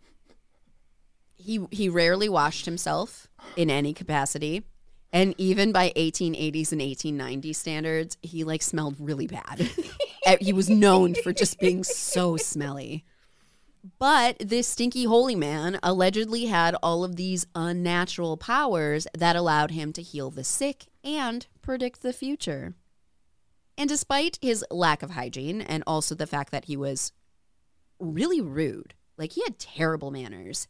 He somehow gained this reputation of being this super powerful mystic man. And when his wanderings brought him to St. Petersburg in 1903, he was welcomed with open arms. People had heard about him. They're like, oh, I've heard of you. Come hang out with me. Heal me. Tell me my Here's a future. spoon to lick. Here's a spoon to lick. No, no, no, that's okay. You can keep that one. I have my own. According to Britannica, Ras- it's Rasputin. How do you quick hide the good silverware? Hide the good silverware. Bring out the sporks. We only allow him to have sporks. you, you've you've got the one set for all your other guests, and then when Rasputin's coming to dinner, you have the Rasputin set. he's yes, like no, we don't need your help serving. That's so kind. You're a guest, Rasputin. you don't need to help us with that. Please don't lick my spoon. oh my god. So, according to Britannica.com, quote, the court circles of St. Petersburg at that time were entertaining themselves by delving into mysticism and the occult. So, Rasputin, a filthy, unkept wanderer with brilliant eyes and allegedly extraordinary healing talents, he was warmly welcomed, unquote. Within two years of hanging out in St. Petersburg, he was in with the in crowd. Mediocre white man, eh? Like Yes. Yes, that is the, the in crowd. confidence of an unkempt, spoon licking white guy. If if only that is the dream is to have the confidence of an unkempt spoon licking white man. So basically, these this in crowd made Rasputin like the like like the cat uh, from Mean Girls. Like like like like they were the? Regina George cat? and the Gretchen Wieners and everything, and then they accepted him in, like Oh, like yep. like he was cat in Mean Girls. do you mean Katie? Katie, I know. I was like, I don't know what cat is. I was like, there's. I don't even remember seeing a cat. In do that they say cat at some point? It's been a very No. long time since I've watched it. It's Go watch it's it again. KT, It's Katie. but she's KD. Like, and then that's that's like the thing that I remember is because Ah. she kept correcting him. kept I- calling her Caddy. Maybe that's Yeah. what you heard. Oh, okay. Oh, cat. Because all Yep. the only name Yep. I ever Actually, distinctly remember, other than Regina George, is uh, Gretchen Wieners because there's the uh, and none for Gretchen Wieners bye part. So You go, Glen Coco. you go, Glen Coco. I always think of there's an 83% chance that it might be raining. Okay, so I'm coming to don't that- Duluth, and we're gonna watch Mean Girls. there you go. yes. All right, so so um, so he was in with the in crowd. He made it. He gets to hang out with Regina George. He knows about the Wednesday rule. In 1905, he was then introduced to the royal family. And thus is the beginning of the end for the royal family. Um, he had originally just been acquaintances with the Tsar's extended family, but on November 1st, 1905, Rasputin met both Nicholas as well as Alexandra themselves. By 1908, Rasputin had convinced the royal family that he was a great and powerful man, and he was eventually summoned by Alexandra to heal her son, um, Alexei. So that was the youngest child and the only son of the Tsar and Tsarina, and he was also um, born with hemophilia, which is, for those of you who don't know, it is a blood disorder in which the blood does not clot properly. So if you have like a he basically he would get hurt and then it was like he was going to bleed to death. I am stealing this video of you acting out hemophilia and putting it on social media. So yeah, uh, because that was perfect. you can you can thank Queen Victoria for the hemophilia, um, because yeah. So so the the czar and the the czar was um, related to Queen Victoria, um, because all the European royalty Yeah, were they were all related, to each other, um, and so Queen Victoria was a carrier of hemophilia. Hemophilia is kind of like some forms of color blindness. It's a sex linked uh, recessive gene on the X chromosome. So it manifests more often in uh, people with XY chromosomes. Um, and, and so, yeah, Alexei and a lot of other p- members of European nobility who were related to Queen Victoria ended up hemophiliacs. It was actually known as like the royal disease almost. yes i knew that actually I did not. i'm glad just- you're here to like describe it more in detail i was like ah it's a blood disease You just- it doesn't clot and you're like no I didn't. let me talk about the historical context about hemophilia I did not know that, and that's just like that's so terrible. That just Hon- honestly, it's surprising that our current, like, you know, the, the boys, Harry and William, that they ended up being so handsome because my goodness, were the royals full of all sorts of body issues back in the day. All the inbreeding. I know, I messed know. them up. just staring at me. All right, so Well, I just I don't know if they're handsome or not. So Oh, they're okay. I mean, if you've ever seen a picture of my husband, he looks nothing like them. But um, Steve's wait, wait, wait, wait, wait. What are you saying about your husband now? That he's amazing. He just that's I'm not that into the royal family because they don't look anything like my husband. Right. All right, so that was it. Like they brought him in because of their son's blood disorder, and uh, apparently he succeeded in easing the boy's suffering. And then he, when he left the palace, he warned the parents that the destiny of both the child as well as the dynasty was irrevocably linked to him, thereby setting in motion a decade of Rasputin's powerful influence on the imperial family and the state of affairs. So basically, he's like, I will hear, heal your child. I did it. Look, I did it. Now, if you ever cross me, you will die. Jesus. essentially what he said. Yeah, I mean, I I'm mean, if saying, you said that me to Brittany, the way you were looking into the camera just now, I would be afraid. Yeah, and that was it. He was just in with the royal family after that. They're like, okay, treat Rasputin great. We'll have a great time. We'll all be healed from all of our illnesses. Although today it's actually assumed that much of his healing powers were not magic. Go figure. Instead, it was really probably most likely just his ability to calm people with a kind of hypnosis.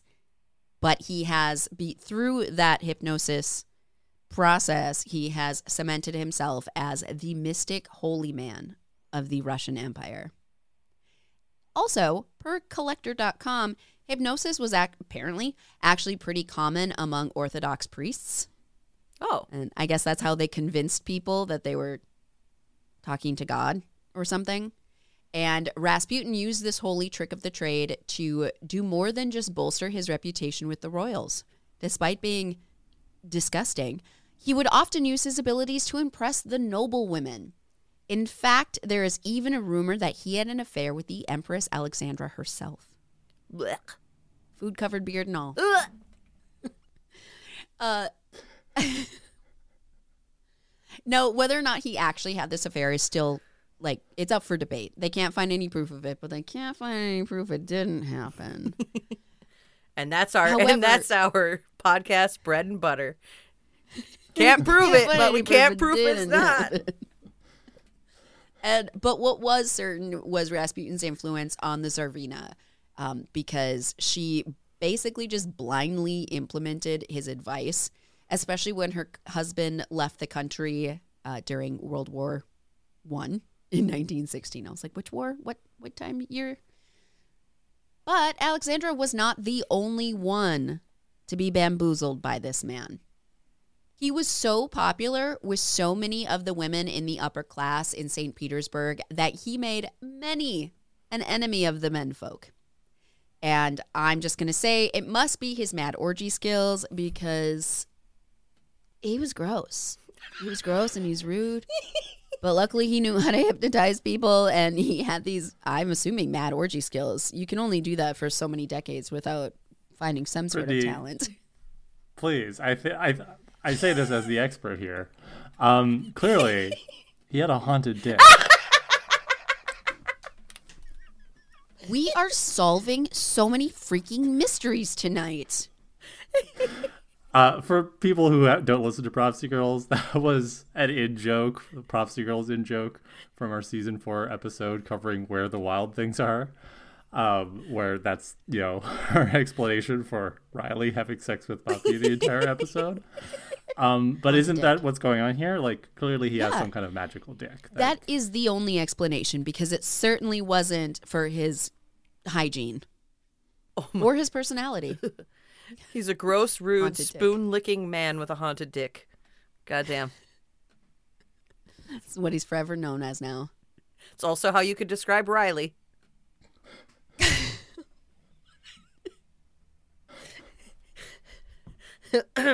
Riley didn't have the beard though, so I, I'm gonna. I'm just gonna put this out there. Riley was a step up from Rasputin. Absolutely. Yes, absolutely. I'd agree. I concur. One, because that's not hard. Two, not by much. He was cl- cleaner. He probably smelled pretty okay.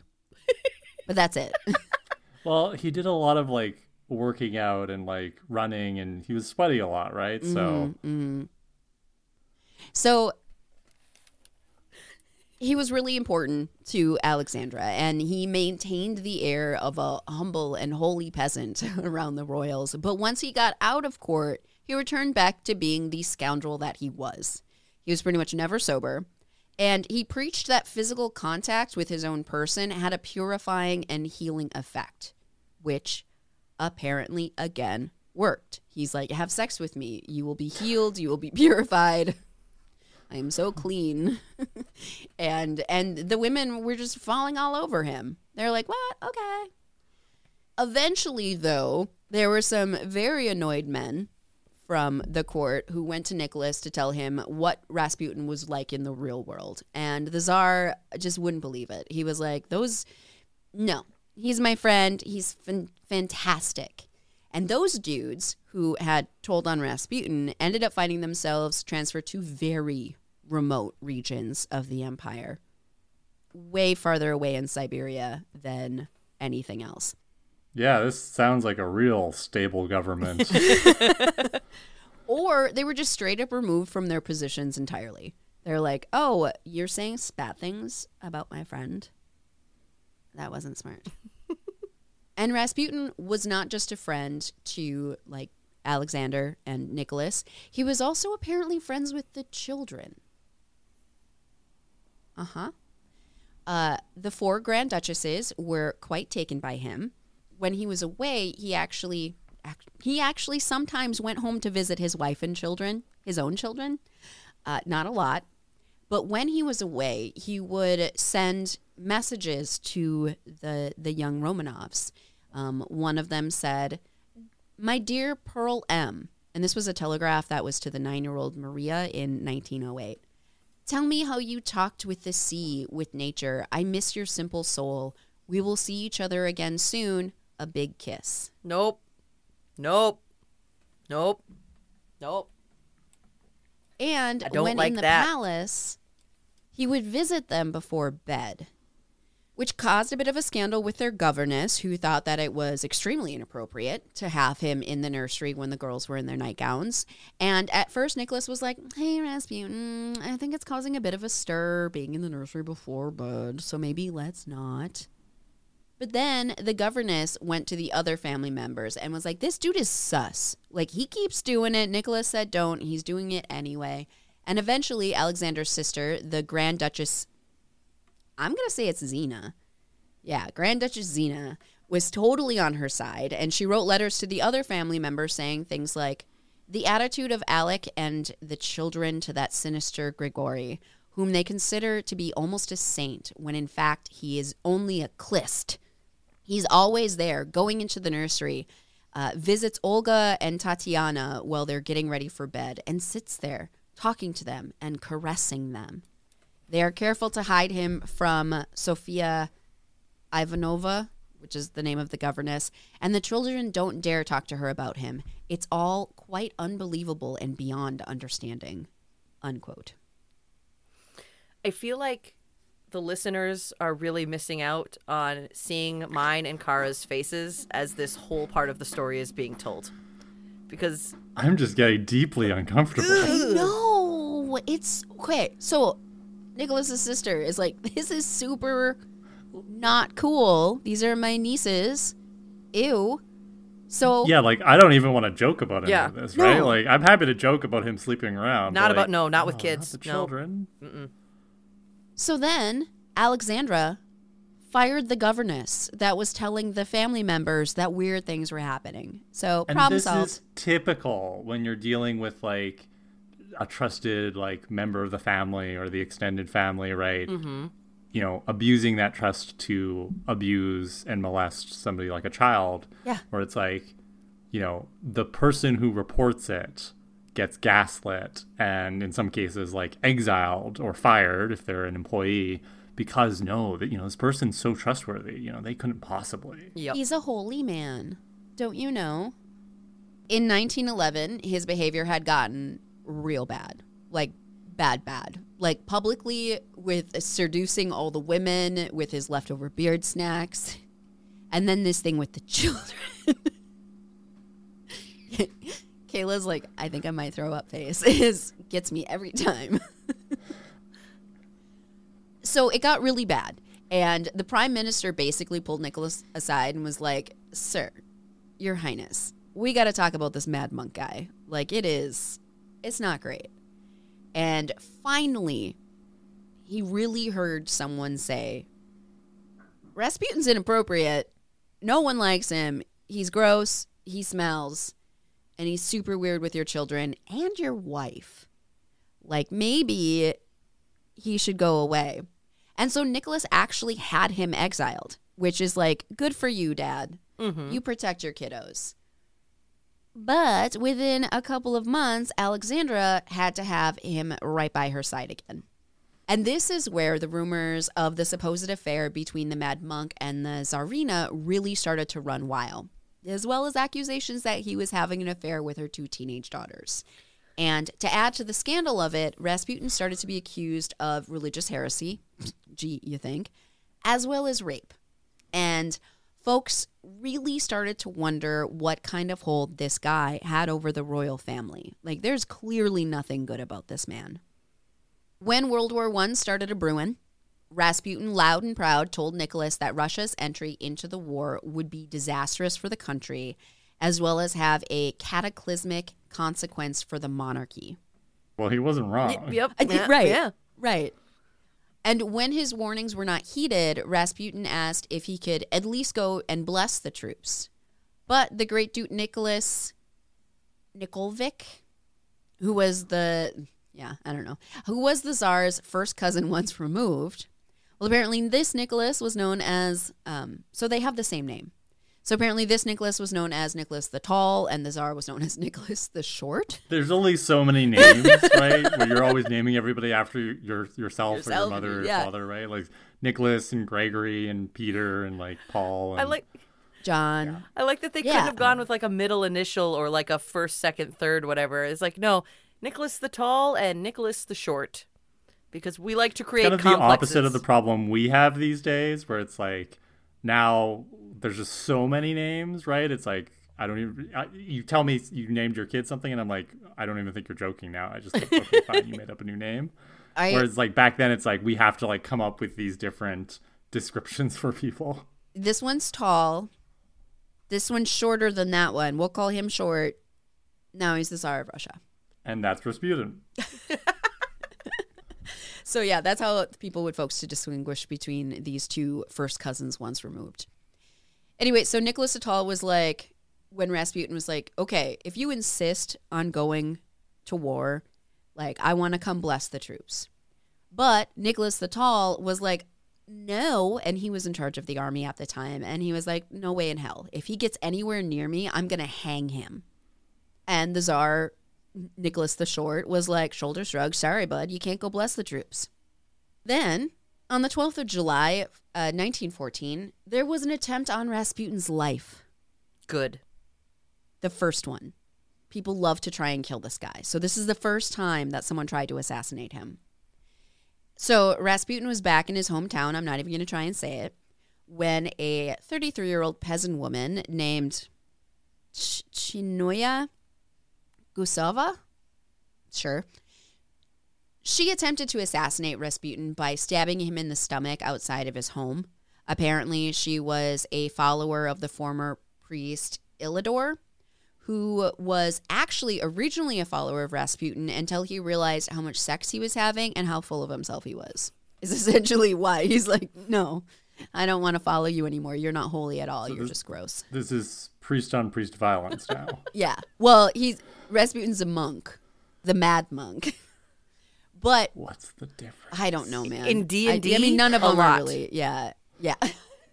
oh they're different character classes gotcha So, uh, dude, this fucking guy, I- Illador, this fucking guy. So he was described as a radical conservative and anti Semite. He was part of a group of established figures who had attempted to drive a wedge between the royal family and Rasputin in mm-hmm. 1911. They failed. Illador was defrocked, which I didn't know that that was a word, but I adore it. He had he was like no longer a priest, therefore he was defrocked. It, it's like the priest version of being disbarred if you're a lawyer. I love it. I'm just gonna insult people by saying they should be defrocked. And then Ilya, Il- I don't that'll go over the way you think it will. Please don't walk around telling people to defrock. or do, but I want to be there for it. only if someone is recording their reaction. So Illador was defrocked and then he was banished from St. Petersburg. So he was really mad at Rasputin. He's like, You ruined my life, you man who has sex. And what else did he do? Uh, he was full of himself. Yeah. So this woman, he ha- she had attempted to kill Rasputin, and she claimed that she was acting alone, um, having read in the newspaper and thinking that he was a false prophet and possibly the Antichrist. Yes. That's all logic is sound. I'm here for it. Uh huh. Uh huh. But it was pretty clear that it was Illador who had really instigated the whole thing.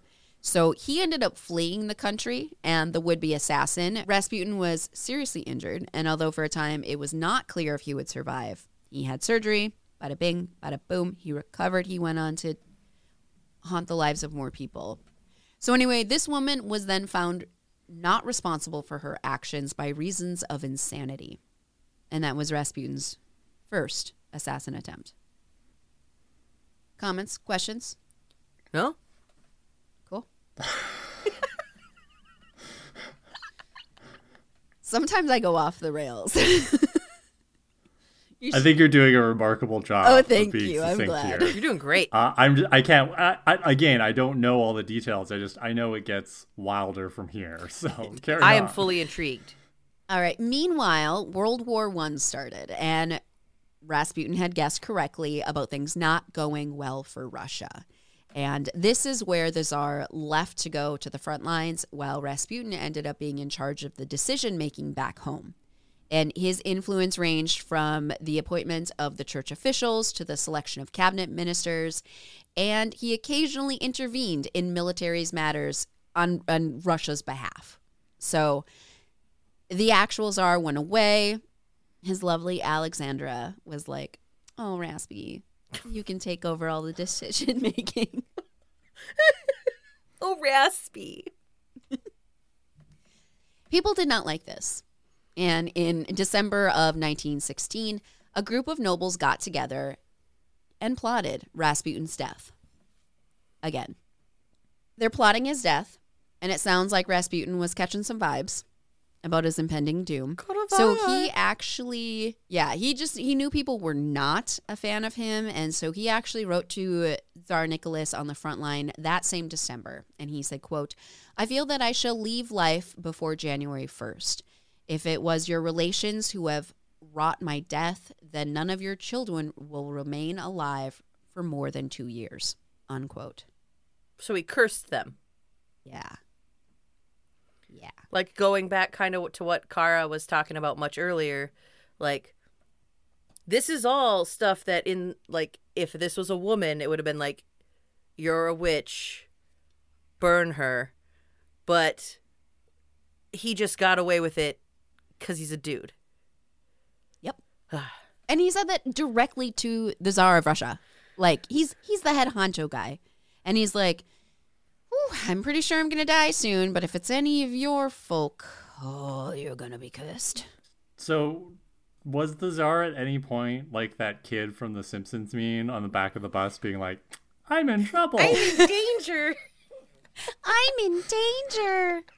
Um, I don't know. So a lot of it, like he he, people just kept coming up to him and saying, "I don't think this Rasputin guy is a good idea."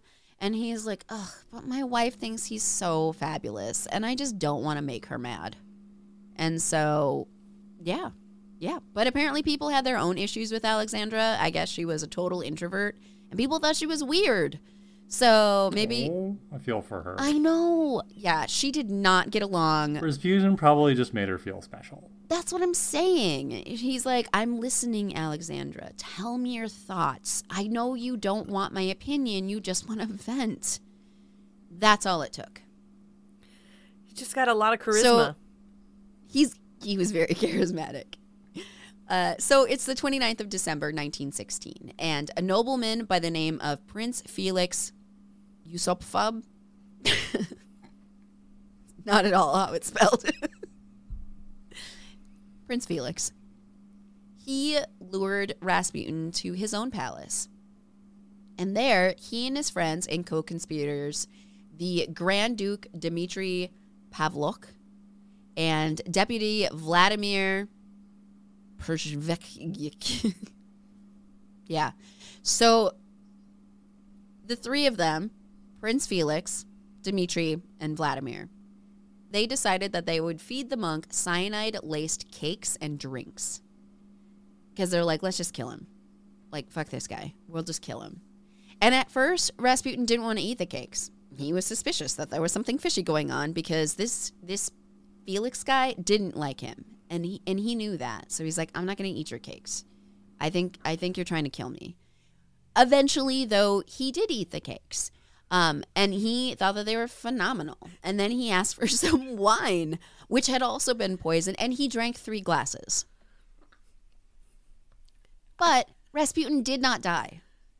In fact, he consumed an absurd amount of poison because he just kept eating these cyanide laced cakes. I'm Trying to imagine And drinking what these other the guys at the table Yeah, they're like- doing. I don't know what to do now. So Like, were they like worried about giving away the plot? Yeah. right? Where it's like, do I say something? Like, I don't want to give it away, but this is weird. Like, are they making eye contact? Being like, this is weird, right? they are because in a panic because like what is why is he not dying he's had so much cyanide i don't understand prince felix and his co-conspirators excused themselves from the room uh, and they came up with this plan that they're like we're just gonna shoot him so felix takes dimitri's gun he went back downstairs and he said better look at that crucifix and say a prayer and then shot him in the chest Badass. Like just like, oh yeah, I'm gonna have a We've final done that before. Then the next part of the plan, now that they've shot him, uh, is that they drove to Rasputin's apartment wearing his coat and hat. And this was an attempt to make it look as if he had returned home that night so that when he went is so missing. amateur hour. I know. So they thought that they had pro- properly covered their tracks. They're like, oh, we fooled his neighbors. He, they think that he went home. Oh, we're so good at this. What happened? Oh. So Felix oh went my back God. home, and when he got there, he went downstairs just to double check to make sure that Rasputin was really dead because he the cyanide didn't seem to work. This is like straight out of a horror I know, movie. It's that's like I'm just gonna go double check that the bad guy is actually dead. Oh, he he's not dead, is he? He was not. he leaped up and attacked Felix, who, after an unusually long struggle with a man who had just been given an absurd amount of cyanide, who had just been shot in the chest like an hour ago, Felix got away. But he had to fight him. And so Felix ran upstairs. Um, and the bloody drunk and covered in food scraps Rasputin was just hot on his trail. And yeah, yeah, basically. So normal. and so he ran out the door, Felix did, and Rasputin ran after him. And then Vladimir was like, oh shit, he's not dead yet. And so he shot him twice. And then Rasputin collapsed into a snowbank. So, so, so this is giving Why Kara horror, horror vibes. this? This is giving me that one friend that you have to like sober cab, and like you you keep watching them drink more and more, and you're like, how are you not passed out yet? And then you think that they're finally down, and you get them into the car, and then you go around to your side, and the next thing you know, they've already dashed out of the car, and they're on their way to the next location. That's that's the vibes this is giving. I'm also getting like boss fight in a video game vibes. Because you know how you have to like deplete their health bar like multiple times. A Like, little degraded, but you gotta keep doing it. Yep. They got to KO him and kill them again. just finish it. Yeah. So so what? I just wonder like what did the neighbors like Felix's So neighbors? Did apparently they, they, of what was had heard on? the gunshots, but Felix went over and was like, "No, you didn't." All right. So the the next thing really differs depending on the source. I'm gonna go with the more dramatic one because it's way more fun. So Rasputin was poisoned, a lot, uh, shot in the chest, left to bleed to death, aroused again to fight hand to hand combat with someone who was in much better shape physically, uh, and then was shot two more times. Is he dead? No, he is not. Hot damn. So then Felix, Dimitri, and Vlad they caught up to him, and he's now severely injured. He's been shot three times, and he's chocked full of cyanide. Are these men just really bad shots though? Like, well, the first one hit him in the chest. So even well, but do we have proof of that? Or did they just be? Was he just like, yeah, I hit him in the I chest hit, I don't alright." know what happened. He, it must be Are, magic. Are, are we doing stormtrooper rules? Like, he was indeed shot three times. I can tell you that much. So they found they caught up to him because he's he attempted to run away. Uh, they bound him with a rope and then they threw him in the ice cold waters of the Neva River, where he ultimately drowned. Now they they had to throw him in a hole, and I don't know if they had to cut the hole in the ice, or if it was a pre-existing hole that was big enough for a, a like an adult man. the murder hole. It's the murder hole. That's where we throw all of our holy men. You think these are the only guys getting rid of a dead body that night? Come on. It's- so actually, it's a pretty popular spot. Well, it's nice because it's so cold that the bodies don't just like break apart right away and they're not smelly. So it's not like they're going to be found right away. They won't be found until springtime. And when it's cold, they'll sink rather than float. It's part of the issue with Lake Superior over here. I'm saying. So this is where it differs. Some of my sources stated that an autopsy confirmed that he, in fact, died by drowning, while others stated that the autopsy said that he was shot to death. And the river thing was like, oh, let's just make sure, additional part of the plan. So I don't know if he actually died after being shot three times or if they really did need to drown him to make sure that it was official because both of them implied that the autopsy was done and that their way is the correct way. So one could argue that the drowning was overkill, except in this instance, I don't know if overkill exists because of the repeated attempts that were not successful. Yeah, because honestly, even if drowning was not required to actually kill him, he ate a bunch of cyanide filled cakes. He drank a bunch of cyanide filled wine. He got shot in the chest, and then an hour later, they came back and he was still alive and alive enough to do hand to hand combat with someone who was perfectly healthy. I'm to go ahead and say that the drowning was, you know, maybe not overkill, maybe just like a let's just touch all our bases. News of Rasputin's murder spread quickly, even though his body had not yet been found, and an investigation Well, was no they weren't exactly secret. they were really not they were causing a lot of commotion. Who knows how many people were hanging out by the river and just watched them like dunk, you know, an unconscious at least. Yeah. It was meh. um, by the next morning, a full investigation had been launched.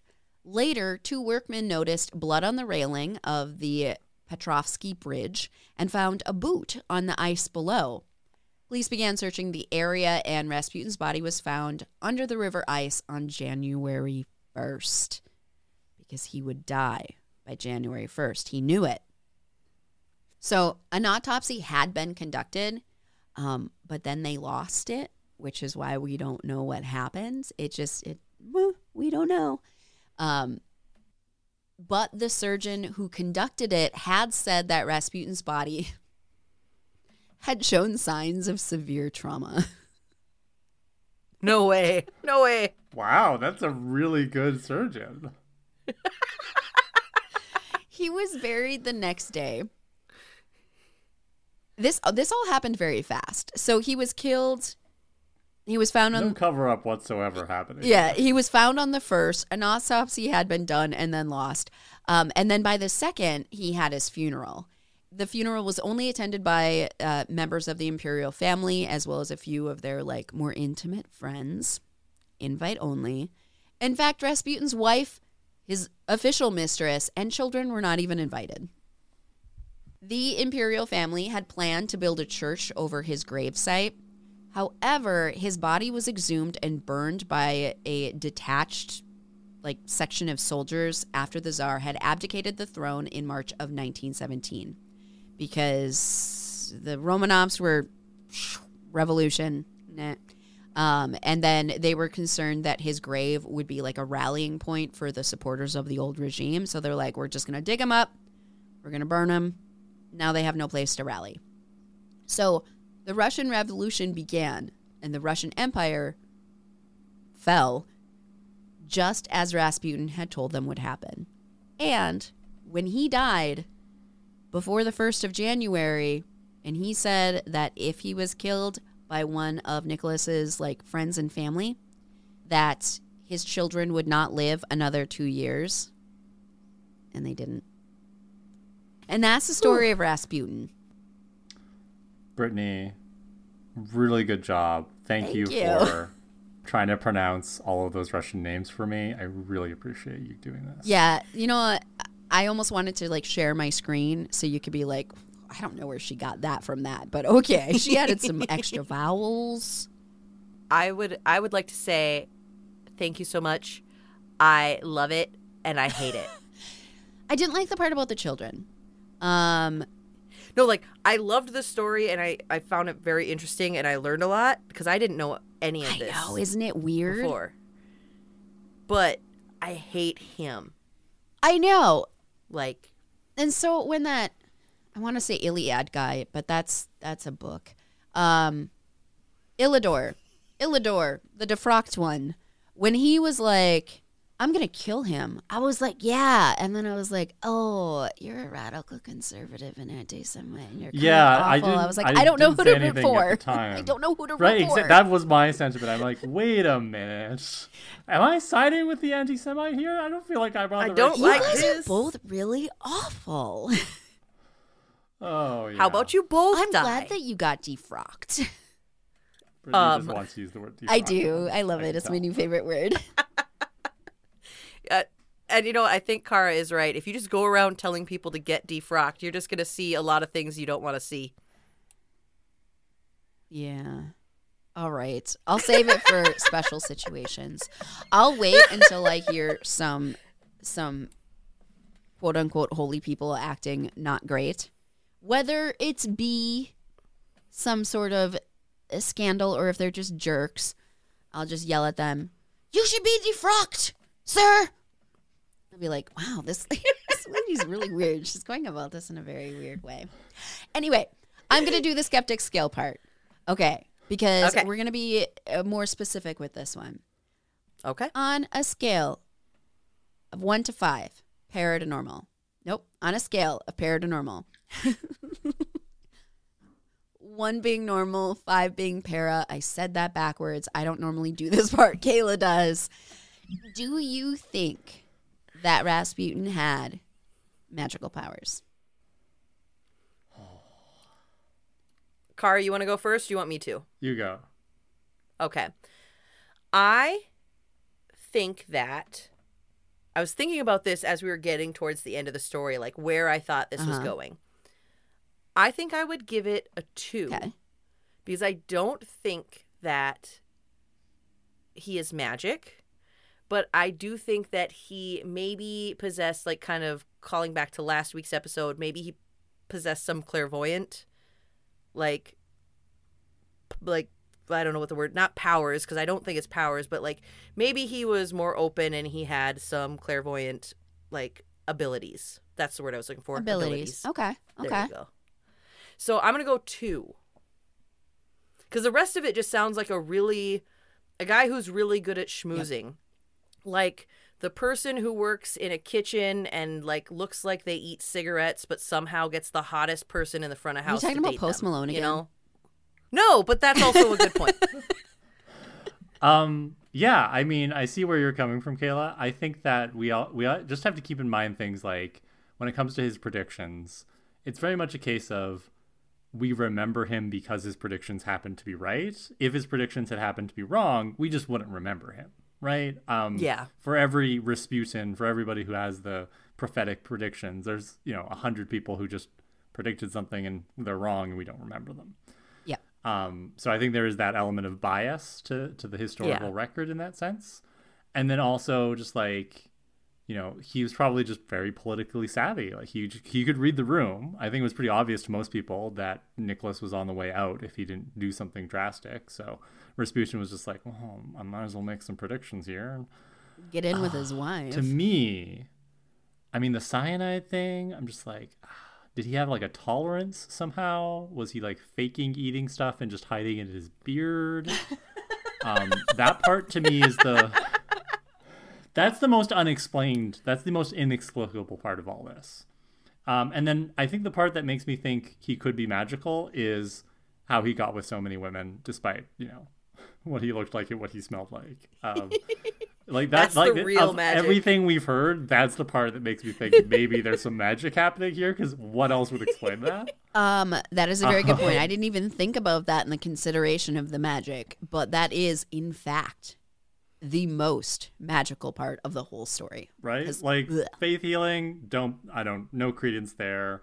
Uh prophecy again, lots of mundane explanations. Right. Surviving multiple assassination attempts, eh, maybe he was just really lucky. Maybe he had a tolerance. Like I don't know, um, but his success with the ladies, like yeah. It's Yep. unexplainable. Yep. so. Uh, so I I'm gonna go three because I think that there's something else happening here. Um, and I agree that it's not like a four or five where it's like, oh my god, it has to be paranormal, Right. but like, there's there's just not enough information for me to really like come down on the side of like, okay, this is just a completely normal ass dude. Yeah. Yeah. Yeah. Um, I def I'm so glad that you brought up the point about the ladies because yes, he must have some sort of magical power in regards Like to the that. hypnosis thing, right? Yeah, Like, but like do we consider hypnosis to be paranormal? I think that I think that's a subjective thing. I just feel like hypnosis could not be that powerful to get over well, that yes. how gross he was. Like it's it's it's a suggestion, not a full. I'm gonna transform into a whole different, not gross person.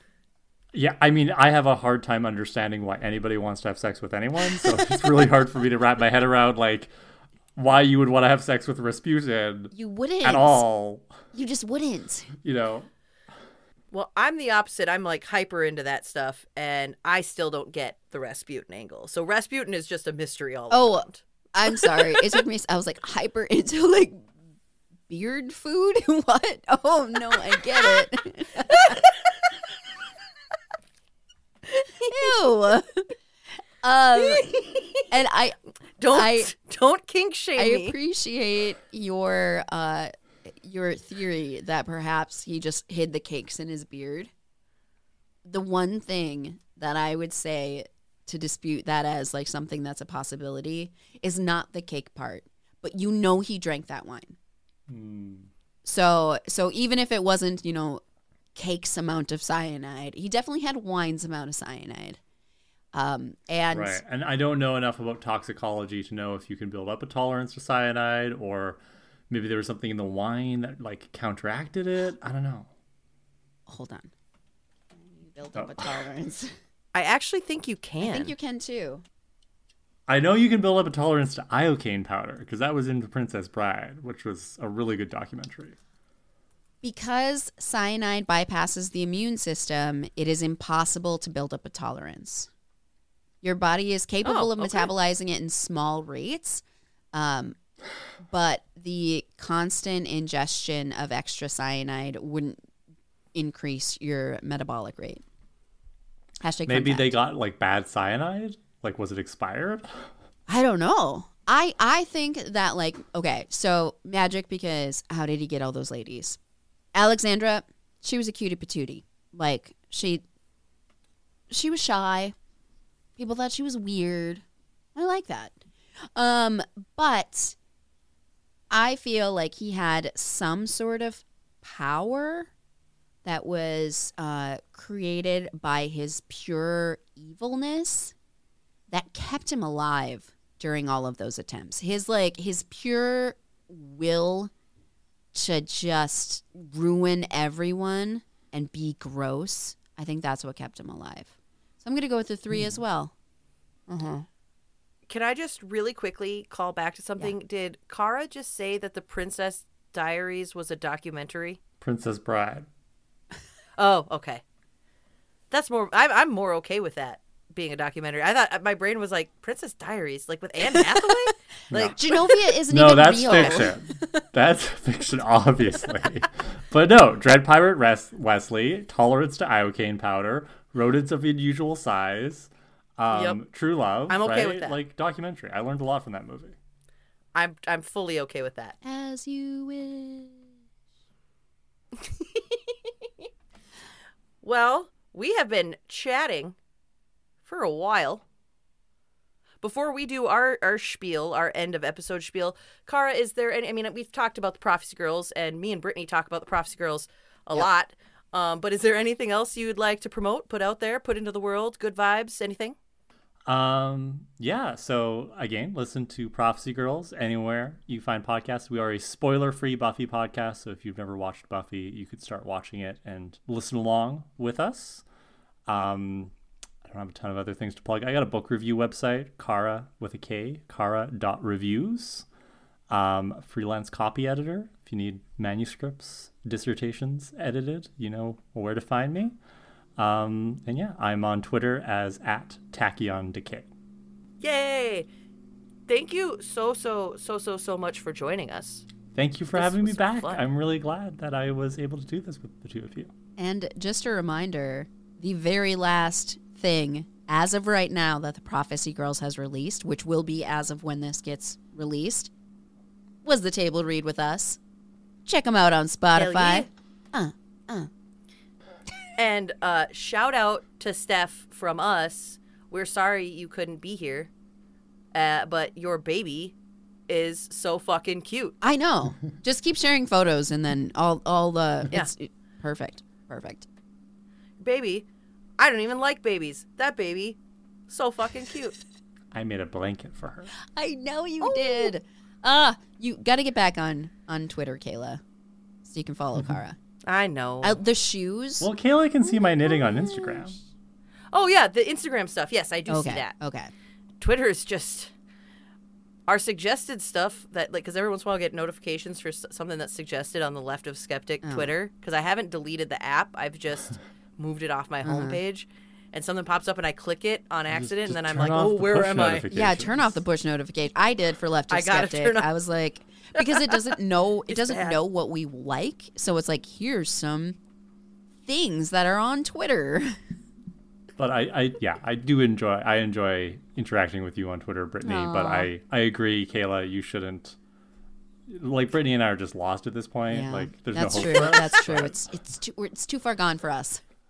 It's too far gone. Well, if anybody out there listening has a paranormal story they would like to share, something, you know, spooky, something alien-y, whatever works for you, you can do so by emailing us directly, leftofskeptic at gmail.com. You can also visit our website, www.leftofskeptic.com, and click the Listener Stories tab at the top of the page. Or you can click the link tree in our bio. You can choose to remain anonymous or include your name, whatever you prefer. We just ask that you please include your pronouns. You can also follow us on social media. We are on TikTok, Twitter, and Instagram at Left of Skeptic and Facebook at Left of Skeptic Podcast. Well, special, special thanks to Kara for joining us, and thank you all for listening on this Spooky Wednesday. We love you very much and appreciate you. That wasn't that wasn't what I wanted. Nope. Nope. There we go.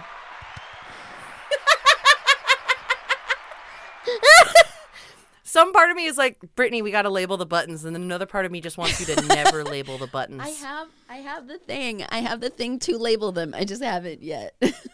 It's better when you don't. it's it's just- always an it's better. adventure. Every time I start pushing buttons. All right, ready? Should we count it down and do the okay? Happy Spooky Wednesday. Happy Spooky Wednesday. One, two, three. Okay. Bye. Bye. I can fix it in post, guys. It'll be fine. Oh, jeez.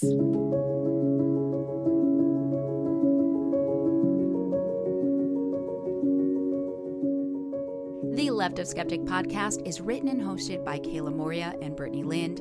This week's episode is edited by me, Brittany Lind.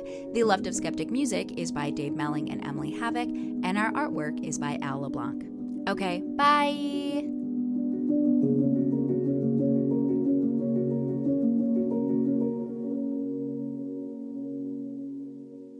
All right. Ugh. I've had so much beer this weekend. It's weird. I haven't had beer in a really long time, and now I'm just like, beer. I had beer in Brainerd, but not a lot. I just had because you're moving, you don't want to dehydrate yourself, you know. But I had a dill pickle cream ale, so it just tasted like pickles. That was pretty great. Yum. Um, you know, Blacklist came out with one of those, but I made them add more pickle juice because it wasn't pickly enough. Yeah, pickles. Specifically dill pickles, but I will also settle for a bread and butter pickle every once in a while. Oh no, I'm a I'm a dill all the way gal. What are your favorite kind of pickles? I'm just like, what podcast did I come on here? Well, we're in the ad Oh. space right now. oh we're not during, back during yet. the ad breaks, we just talk. we just talk Oh, because then Brittany adds them in later. I guess that was probably pretty confusing. Yeah. Mm, pickles. I I don't have a like. I do like dill pickles. I've never really thought of there being other kinds of pickles. I mean, like there's other pickled vegetables and fruits and stuff, right? Like you can Yeah. like a good pickled carrot, some pickled ginger, like pickled beets. Oh, pickled Oh, ginger. pickled beets.